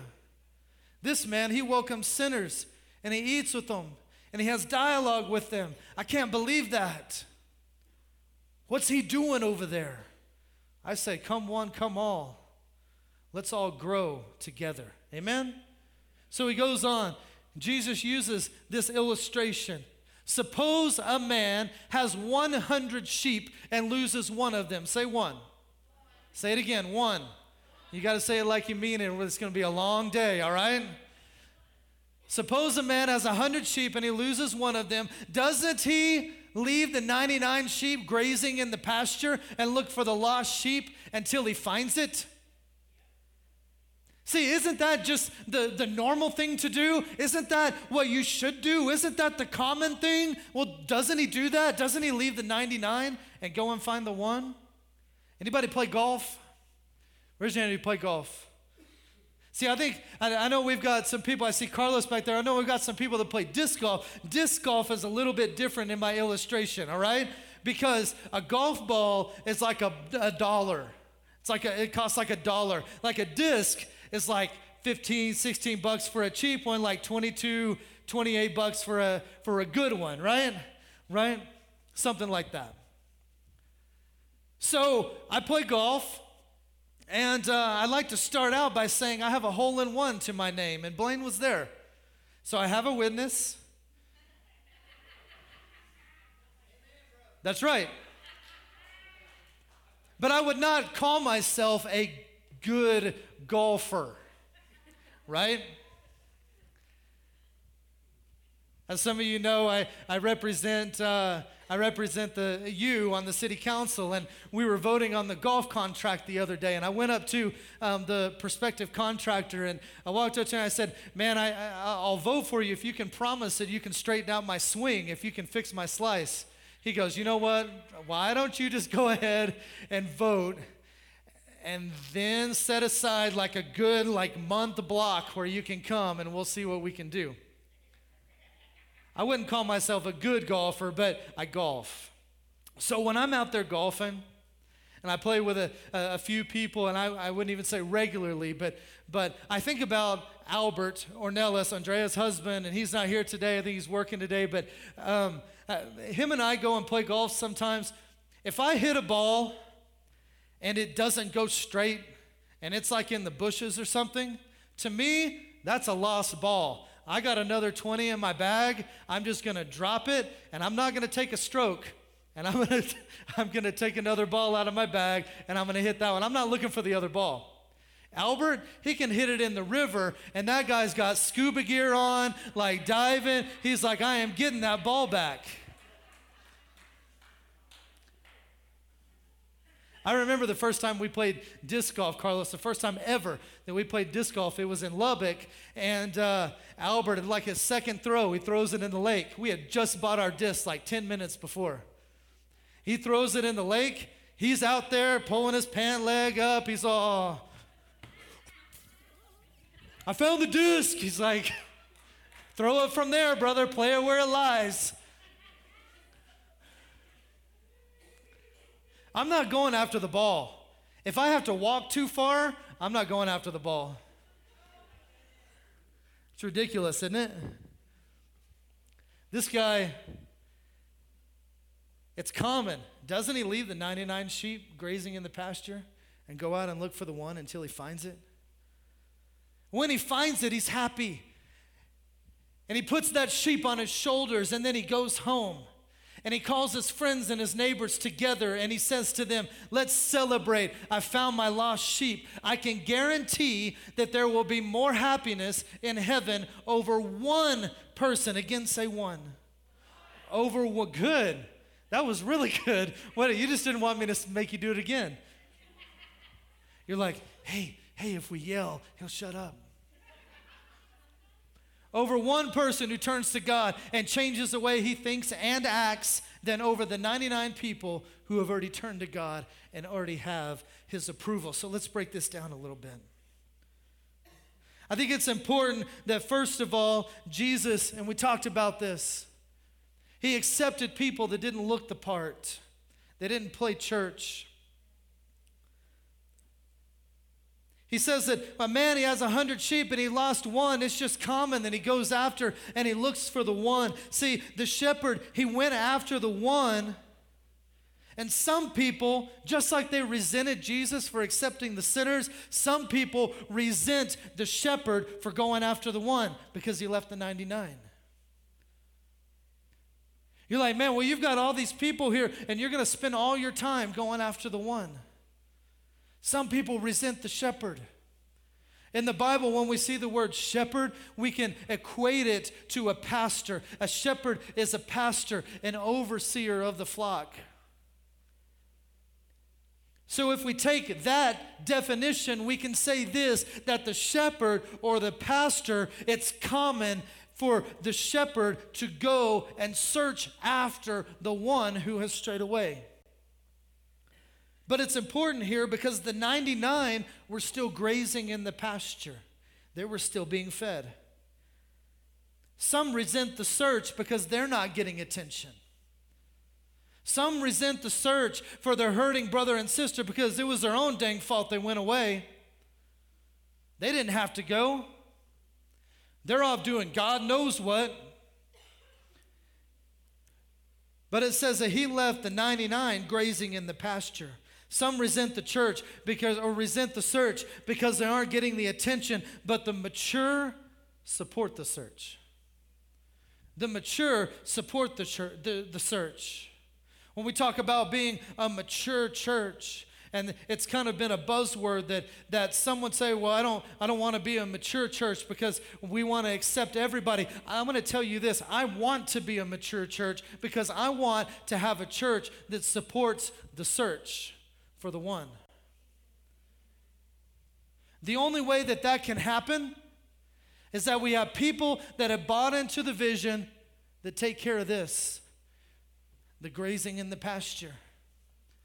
Because my job is twofold it's to go after the one, and it's to feed the flock that's here. And so I need to make sure that you're fed so that I can go after the one. See, this shepherd, he had it all. The 99 were okay because they were feeding in the pasture. And so he went and he searched for the one. As the church, we've often missed the point. It takes you to buy into the vision so that we can have a rescue mission and seek and save that which is lost. I think it's interesting that the shepherd searched until he found the sheep. He searched until he finds it. And then it says, when he finds it, he's happy. He's not willing to give up to the search. He's not willing to give up. He just keeps looking and looking and looking and looking until he finds it. And then it says that he puts, it's kind of here in the crack, but he puts the sheep, that's what that word is, sheep on his shoulders, and he carries him home. When the shepherd goes out and he finds that lost sheep, he throws the sheep. He doesn't say, All right, well, you're going to have to walk yourself. You got legs? Are they broken or what? No, he sees the sheep that's wounded. And he picks up the sheep and he throws him on his shoulders. And he carries him home. I've told a lot of people that me as pastor, I believe that one of the things that God has given us in our calling is that we're good at fighting. And I'll fight for you. And I'm ready to fight for you.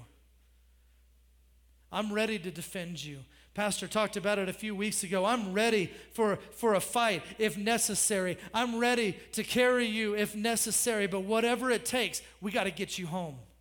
Whatever it takes, we got to get you here. And I can guarantee you this that this shepherd knew because he had 99 that were not just sitting around starving, but they were grazing in the pasture. They were ready for that sheep to come home. When the shepherd came in and he had that sheep on his shoulders and he carried him home and he let him down, that he knew that he was going to be surrounded by the 99 who had been feeding and were ready to welcome home their lost sheep. Amen? Praise God. We've got to be ready to welcome home our lost sheep. The shepherd carried the wounded sheep to a safe place where the 99 were already well fed and well nurtured. And then what did he do? He called his friends and his neighbors. And he said, Let's celebrate because I found my lost sheep. Let's celebrate. Let's throw a party because we have found our lost sheep. It's important that the shepherd led the celebration of the found. The shepherd led the celebration of the found. Second story. You're going to see a lot of parallel here. Verse 8. Second story, it says, Or what woman, having 10 silver coins, if she loses one coin, does not light a lamp, sweep the house, and search carefully until she finds it. And when she has found it, she calls her friends and neighbors together, saying, Rejoice with me, for I've found the piece which I lost. And likewise, I say to you, there is joy in the presence of the angels of God over one, say one, one sinner who repents. Again, it's commonplace. This is just what you should do. There's one woman who has 10 silver coins and she lost one. Well, naturally, what does she do? She searches everywhere to find it. We look at history here, and it's reasonable to assume that these coins, well, maybe you think, oh my gosh, well, these are probably like the most valuable coins on earth, right? If she's doing all this, this is like the, the, the, the biggest find in history. And if she lost one, she's going to tear everything up to find it. I want to put it in perspective just a little bit. It's not that it's unimportant, but this silver coin is about a day's wage about a day's wage. So she had saved about two weeks worth of paychecks. And she lost one day worth. Now, I don't know how much you make. I'm not going to ask you. Some will make less than this, some will make more than this. But I just got a statistic last week that the average income, and this may surprise you, but the average income in Carlsbad, New Mexico is $65,000 a year. That's the average income in Carlsbad, New Mexico. So, if we take the average income and you break it down before taxes, this is about $250 that she lost. About $250. It's not insignificant. If you wanted to give me 250 bucks right now, I'd take it, right? None of us would say no. I'd even go to your house to pick it up. I'd buy some Girl Scout cookies. The other day I bought some Girl Scout cookies. I needed some bad. I need anybody ever need Girl Scout cookies? God, I needed them. And I was like, somebody deliver them to my house. And I'll make it worth your while. I bought, I'm ashamed. I bought $75 worth of Girl Scout cookies.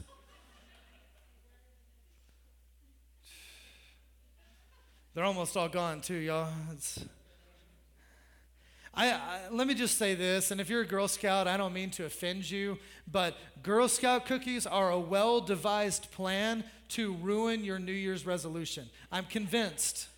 I'm convinced. Because what happens on January 1? Man, I'm going to exercise. I'm going to eat right. No more Cokes for me. No more Coke. I'm going to the gym every single day. It's going to be awesome. What do you do? Like two weeks, Girl Scout cookies. Maybe I won't go to the gym. Maybe I'll eat a box of Thin Mints. I'll be lifting weights. I'll be lifting a Thin Mint, lifting a Thin Mint, lifting a lemonade, right? It's terrible.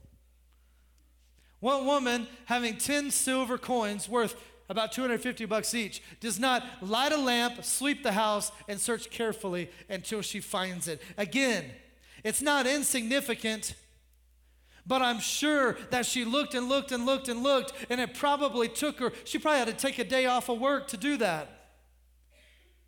And if she did that, then she could have just earned the 250 bucks again.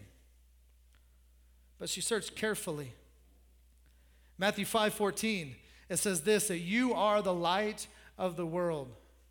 I want you to notice that the first one it said a shepherd, the second one it says a woman. The first story was a shepherd. This was the pastor of the church. This is the leader. This is the spiritual guide. But this one is just an ordinary woman who had an ordinary job and an ordinary house. And what was her responsibility when one went missing? It was the same thing.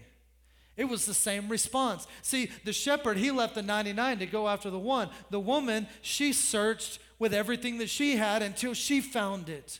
I would submit this that it's not just my job to search, it's your job to search. How important is it to you? How important is your brother and your sister to you? Do we search? Do we give everything and go and find that coin? How valuable are they to you? Ah, it's just a golf ball, it's not that big a deal. How valuable are they to you? Are they worth it? It was to this woman. See, if we are the light of the world, then it was her job to grab the light and to go and to look, to shine in those dark places. And when it says that she swept the house, oh, this is important, you guys, because I know what it's like to sweep my house. I don't have carpet in my house, I have concrete floors and wood floors in my house. And so to sweep the house is a chore, to sweep the whole house, but not like this. Because in these days, to sweep the house, they mostly had dirt floors. And if it wasn't a dirt floor, it was a cobblestone floor. that was crooked and rocky and rough, and there were nooks and crannies in it. What did she do? She grabbed her lamp, she got on her hands and knees, and she swept. And she found all the little cracks in the floor. And she didn't stop. It's one little coin that has fallen somewhere in the house, down inside a little crack where it was dark and hard to get to. It was damp. Sometimes it was gross. There might be bugs in there. I don't know. I bet it had been a long time she'd see it clean that good. It was like behind the refrigerator bad. I know that your refrigerator's clean behind it, but mine's not. It was like when you're looking for the remote underneath the couch and you're like, oh my God, I haven't had Cheetos in like four months.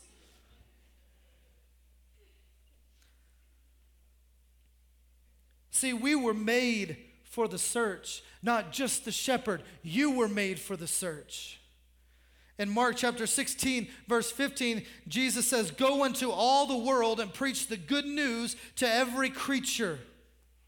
I was looking this up last night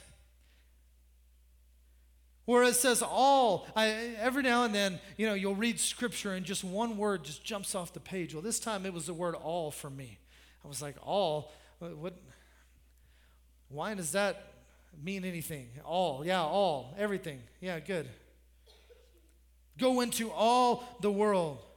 The word all is a compound greek word. Now i don't speak greek. My ipad speaks greek very well. I looked it up this word isn't necessarily going to mean anything to you, and I normally wouldn't even say it because I'm going to say it wrong, I guarantee it.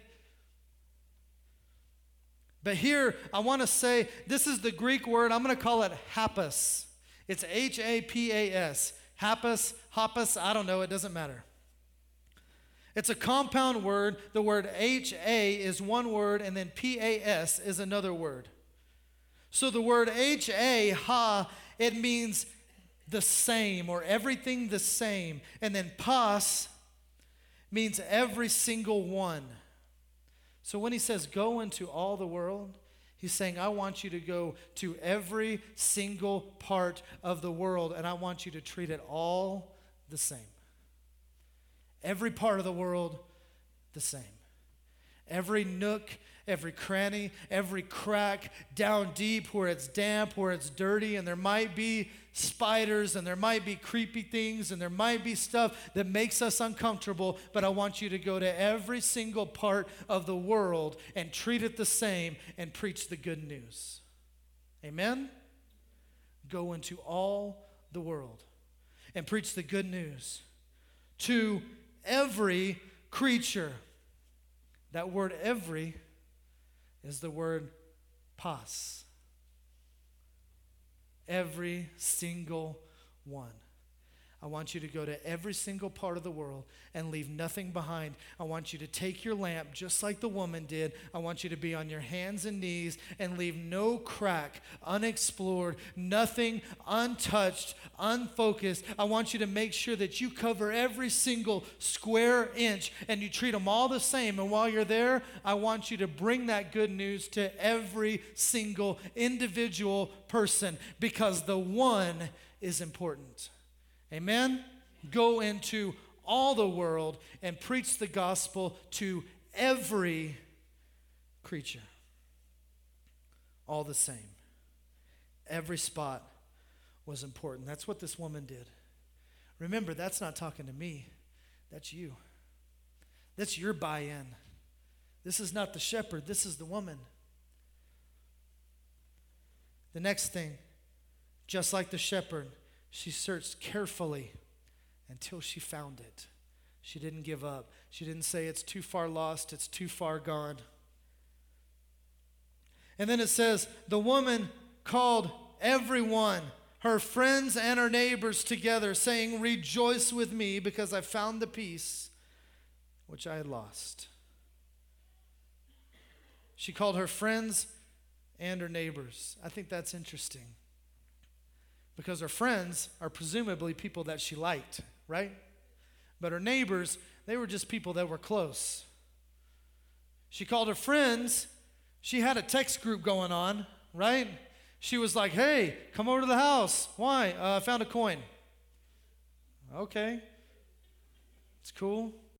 Yeah. Hooray. Hooray. Right? She called her friends and her neighbor, everybody that was just close. She's like, hey, if you can hear me, come over to my house. Shut up. I'm trying to listen to the TV.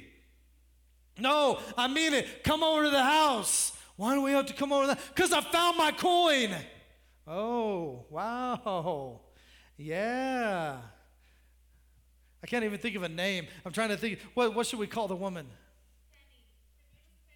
Oh, that's right. It was Penny. I talked about this in youth service, and they decided that her name was Penny because she lost a coin. That's punny. So we've got Penny here, and they're like, I think Penny lost more than her coin. I think she lost her marbles. She walks outside. Hey, everybody come over because, ladies and gentlemen, I am proud to announce that I found my coin.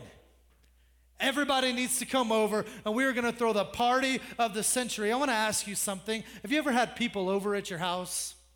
Like, for whatever reason, to watch a football game, for a kid's birthday party? That stuff costs a lot of money, right?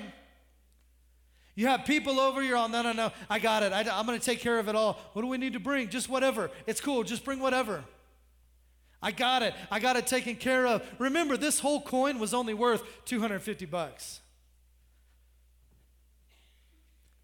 I think it's awesome that this woman called everybody to celebrate the found, and she did not worry about how much the celebration cost because to her, the coin was more valuable than the dollar amount that was attached to it. That coin was more valuable. See, God sees us as more valuable than what our actions have attached to us or what society has attached to us. God sees us more valuable than that, and He spares no expense in celebrating the found. Amen? Praise God.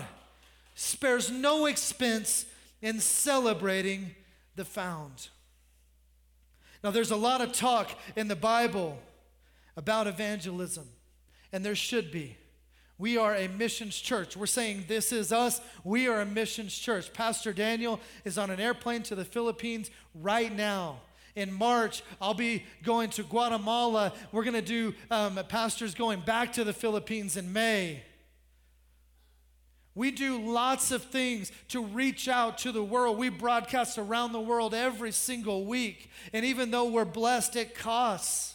Do we see a return on that investment? No. No, we don't see a dollar amount return but we're there to celebrate. But I'm here to say this that even though there's a lot of talk about evangelism and we need to do that, and the number one goal needs to be winning people to Jesus, these stories are not talking about winning people to Jesus. These stories are about seeking out those that have been in the church, those that have been in the fold, that for whatever reason have strayed.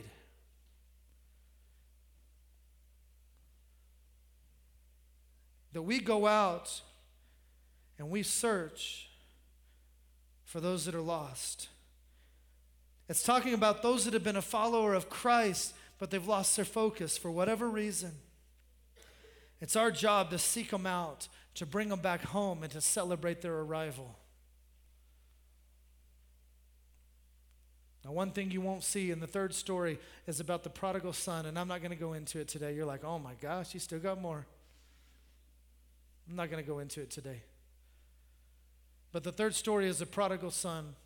And one common theme we see here is it never says why the sheep strayed.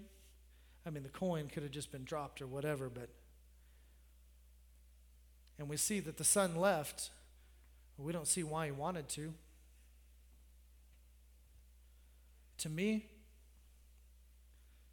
it's not important why a person left. To me, it's important that they're found.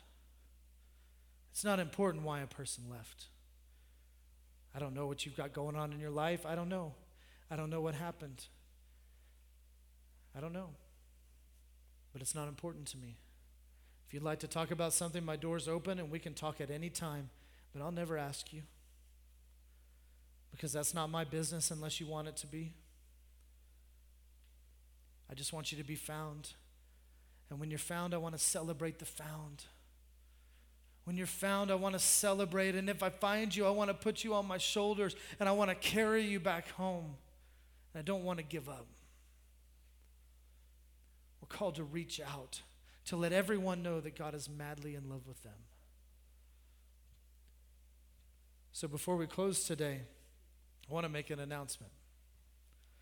Um, we've been doing since September, we've been doing an outreach every month. Now, some of the outreaches I would say are more like sexy than others. And so you're like all on board with some, and some you're like, eh, maybe not so much. This is us, guys. This is who we are. We are a church that reaches out to the lost, whether they don't know Christ or they've strayed away for whatever reason. We are a church that wants everyone to know that God is madly in love with them. Our number one core value is we'll do things that some people think are insane to show that God is madly in love with you.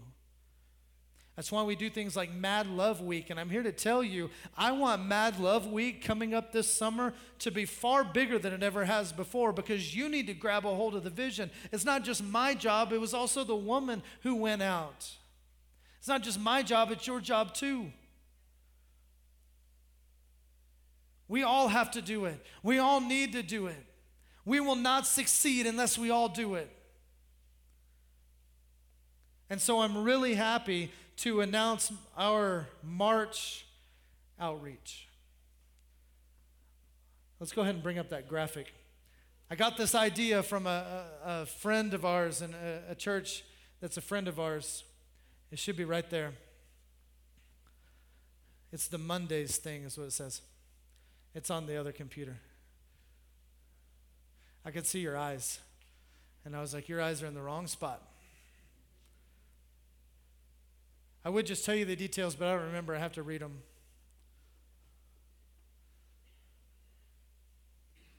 But maybe I can remember. Um, so we're going to do in March, super excited, that we're going to do a, an outreach called a case uh, of the Mondays. Anybody ever have a case of the Mondays where just Mondays are draining? There it is. So, March 18th, we're going to do a case of the Mondays. Why? Because God's madly in love with you, even on Monday. And so 40 bucks buys a case, which is a case of the Mondays. And what it's going to include is it's going to include a $20 bill, it's going to include a card from us, it's going to include um, a, a um, pizza certificate from Papa Murphy's Pizza. It's going to include a five hour energy, some candy, some gum. $20 buys a case. I mean, $40 buys a case if you want to designate it on your giving. And uh, can you set that up real fast? Because I forgot to do that this morning. But if you'll just designate Mondays and you can buy a case, here's what I want to do it's going to be on the 18th. I want to give away 25 cases of the Mondays. And who do we give them to? Whoever you want to. Whoever you want to. I want you to take a case. We're going to give them out on Sunday. You're going to take the case and you're just going to give it to somebody to bless them on Monday to make their Monday a little better. Amen? Praise God. And we're all going to jump in on this.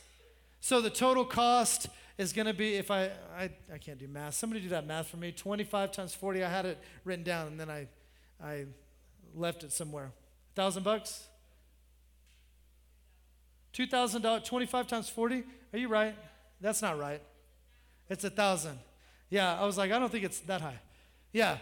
So we need about a thousand dollars to give away 40, uh, 25. My gosh, numbers. Ryan, where are you with numbers? I need you with numbers because numbers are not. You find comfort in numbers. I get scared when I see. not, I'm terrified, like cold sweats. My teeth start chattering. I get in the fetal position. I'm like, addition is so hard. $40 buys a case of the Mondays. We want to give away 25 of those, and we're just going to give them to you to go out and to bless other people, whether it be a random person filling up their gas tank at Brewer or, or whatever it may be. I don't know. I want you to be led by God to give that away, okay? And if we bring in more money than, than 25, 25 is my goal. If we bring in more, we're not going to do less than that. If we bring in more, we'll do more, all right? We're going to flood Carlsbad with a case on the Monday. Sound good? Why? Because God madly loves you. Amen? Praise God. Even on Monday, He loves you. I'm excited about this one. It's going to be cool, guys. Let's pray. Father God, I thank you for your goodness and your love that you have for us. God, I thank you that you have chosen us You've picked us for your plan and your purpose.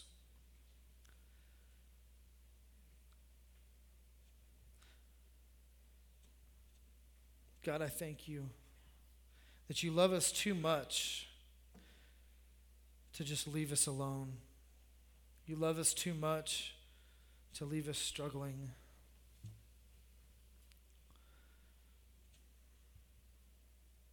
But you've made a way for us. Give you praise in Jesus' name. With everybody's head bowed and eyes closed today, whether you're watching online or you're here in this room, I want you to know that there is a God who was so madly in love with you that he gave his only son for you to make a way for you to reach him. the scripture tells us that every one of us have sinned and we've fallen short of God's glory. Every single one of us. The Bible says that the consequences of that sin it leads us to eternal death. There's a void between us and God, but that scripture goes on to say that the gift of God is eternal life through Christ. If you've never received that gift and you want to today, I want to invite you just to say this prayer with me and I want to invite everyone in here to say it with us as a show of support to those who haven't, because we're all family. Whether you're on the other side of the world or you're right in front of me, we're joining together as family today. So just say this after me. Say, Jesus, I believe that you're God's son. I believe that you died for me.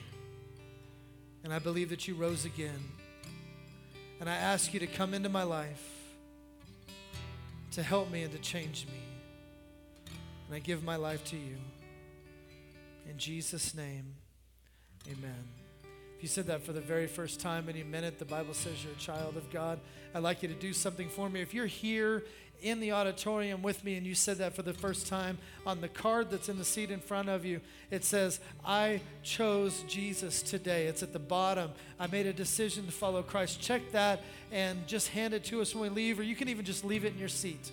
And that's just fine. We don't want to call you up or anything like that. That's, it's between you and God, but we'd like to know how to help you. And then if if you're watching online, go online and tell us that I chose Jesus. Drop us a line. You can click contact, whether it's on our app or on our web page, or send us a, a message on social media or whatever it may be.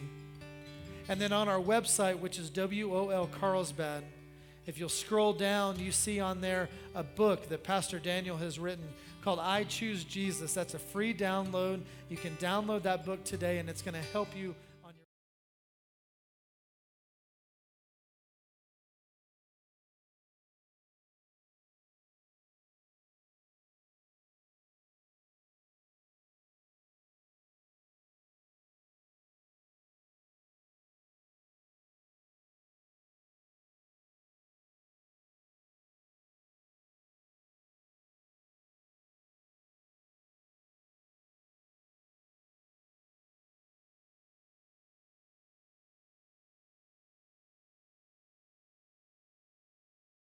has occurred to me and God spoke to my heart so clearly. There's a lot of times where I'll say, well, I, I'm trying not to be overbearing and I don't really want to bug and but but the scriptural precedent here is that the shepherd and the woman Once they noticed that the sheep and the coin were gone, they immediately started looking.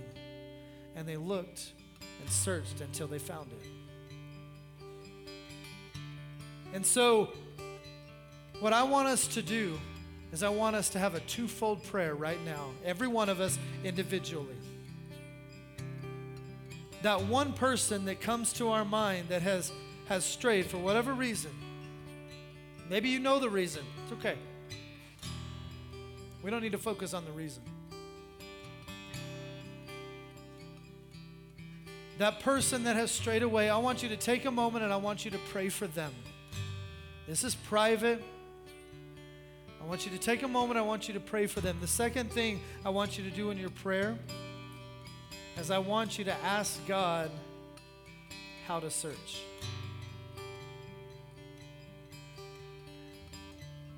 I believe this that God knows our heart.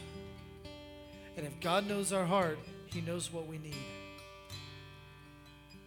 So if I'm in tune to Him and I'm following His voice and His leading and His guidance, and I don't have to worry about overstepping or being overbearing because I'm being led by Him.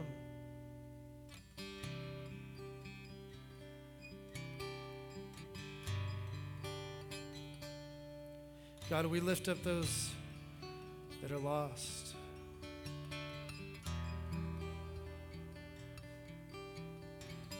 You know, I think about the sheep.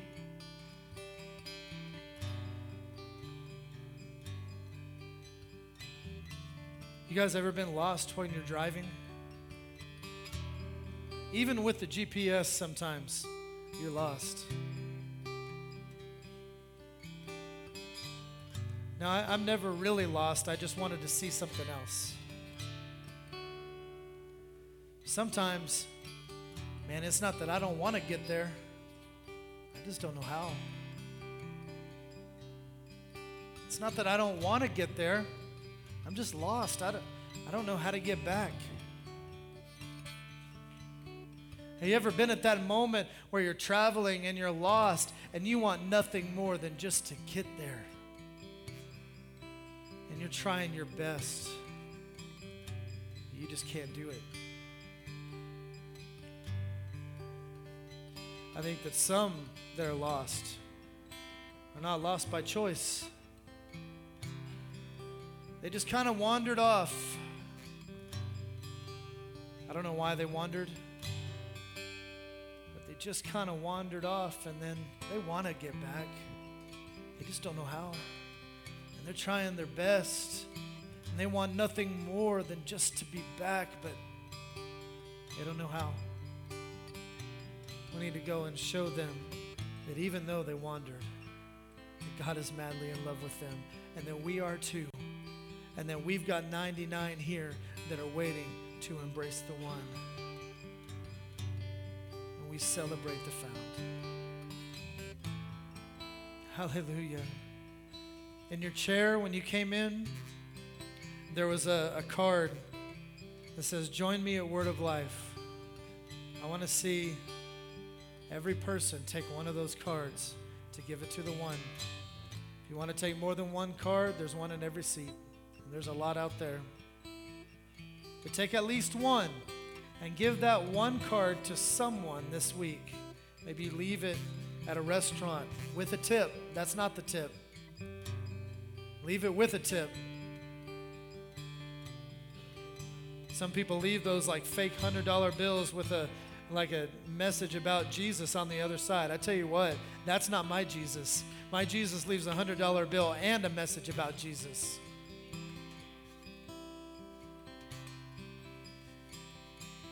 Maybe you give it to your teller at the bank, or maybe you give it to a friend or a coworker. I, I don't know who you give it to. You know where you should not give it? The floorboard of your car. It doesn't need it. Give it to somebody this week. Let them know that God is madly in love with them. Next week, we're going to talk about the prodigal son. We're going to break this thing down. I, I have a really, really special surprise. And if, if you are in youth service and you know it, you better keep your mouth shut, all right? You better. I, I will hunt you down. I'll search for you. That's, I guarantee it. It's going to be killer next week, all right? Thank you guys so, so much. Who's closing me out today? You? All right. Praise God. Y'all give Pastor Jason a hand. Was that not a good message? It was amazing. It was awesome. I would say that I am definitely, definitely encouraged to do more. All right, um, let's let's pray over these real quick. Um, as I was sitting there and I was looking at these, I just I didn't want to read them. I didn't want to look like. Uh, I was thinking about it, and I was thinking about the time that um, I wrote on one of these. Sometimes it's just so good um, when you're you're. It's like you're airing it out. It's like you're just letting it out there. You're just letting, you know, not not so much of that somebody has to hear this or whatever it is, but it's the fact that you're one you're writing it out um, to God, and then another thing is is that we're coming up here and we're standing together on whatever this is. You don't have to know exactly what's on this card. You can stand with your family, your church family, right here, right now. So, Father, we thank you for needs being met. We thank you for healing. We thank you, Lord, for whatever it is represented on these cards. Lord, you know, and you know exactly how to meet those needs. And we thank you for it in Jesus' mighty name. And everybody said, Amen. All right, well, you guys are dismissed. Have a good day. Go eat some great food. Thank you once again for joining us today online. We value you and we want to hear from you.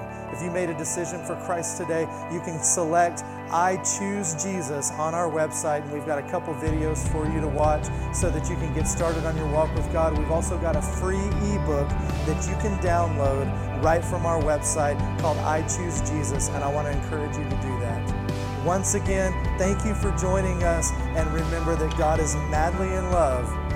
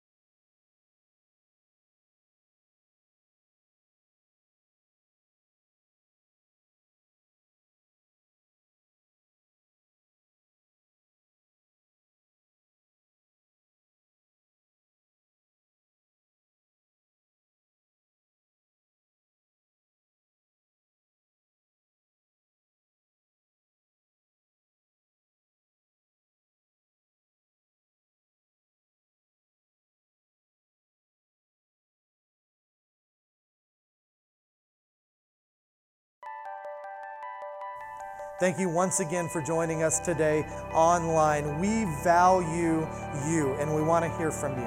If you made a decision for Christ today, you can select I Choose Jesus on our website, and we've got a couple videos for you to watch so that you can get started on your walk with God. We've also got a free ebook that you can download right from our website called I Choose Jesus, and I want to encourage you to do that. Once again, thank you for joining us, and remember that God is madly in love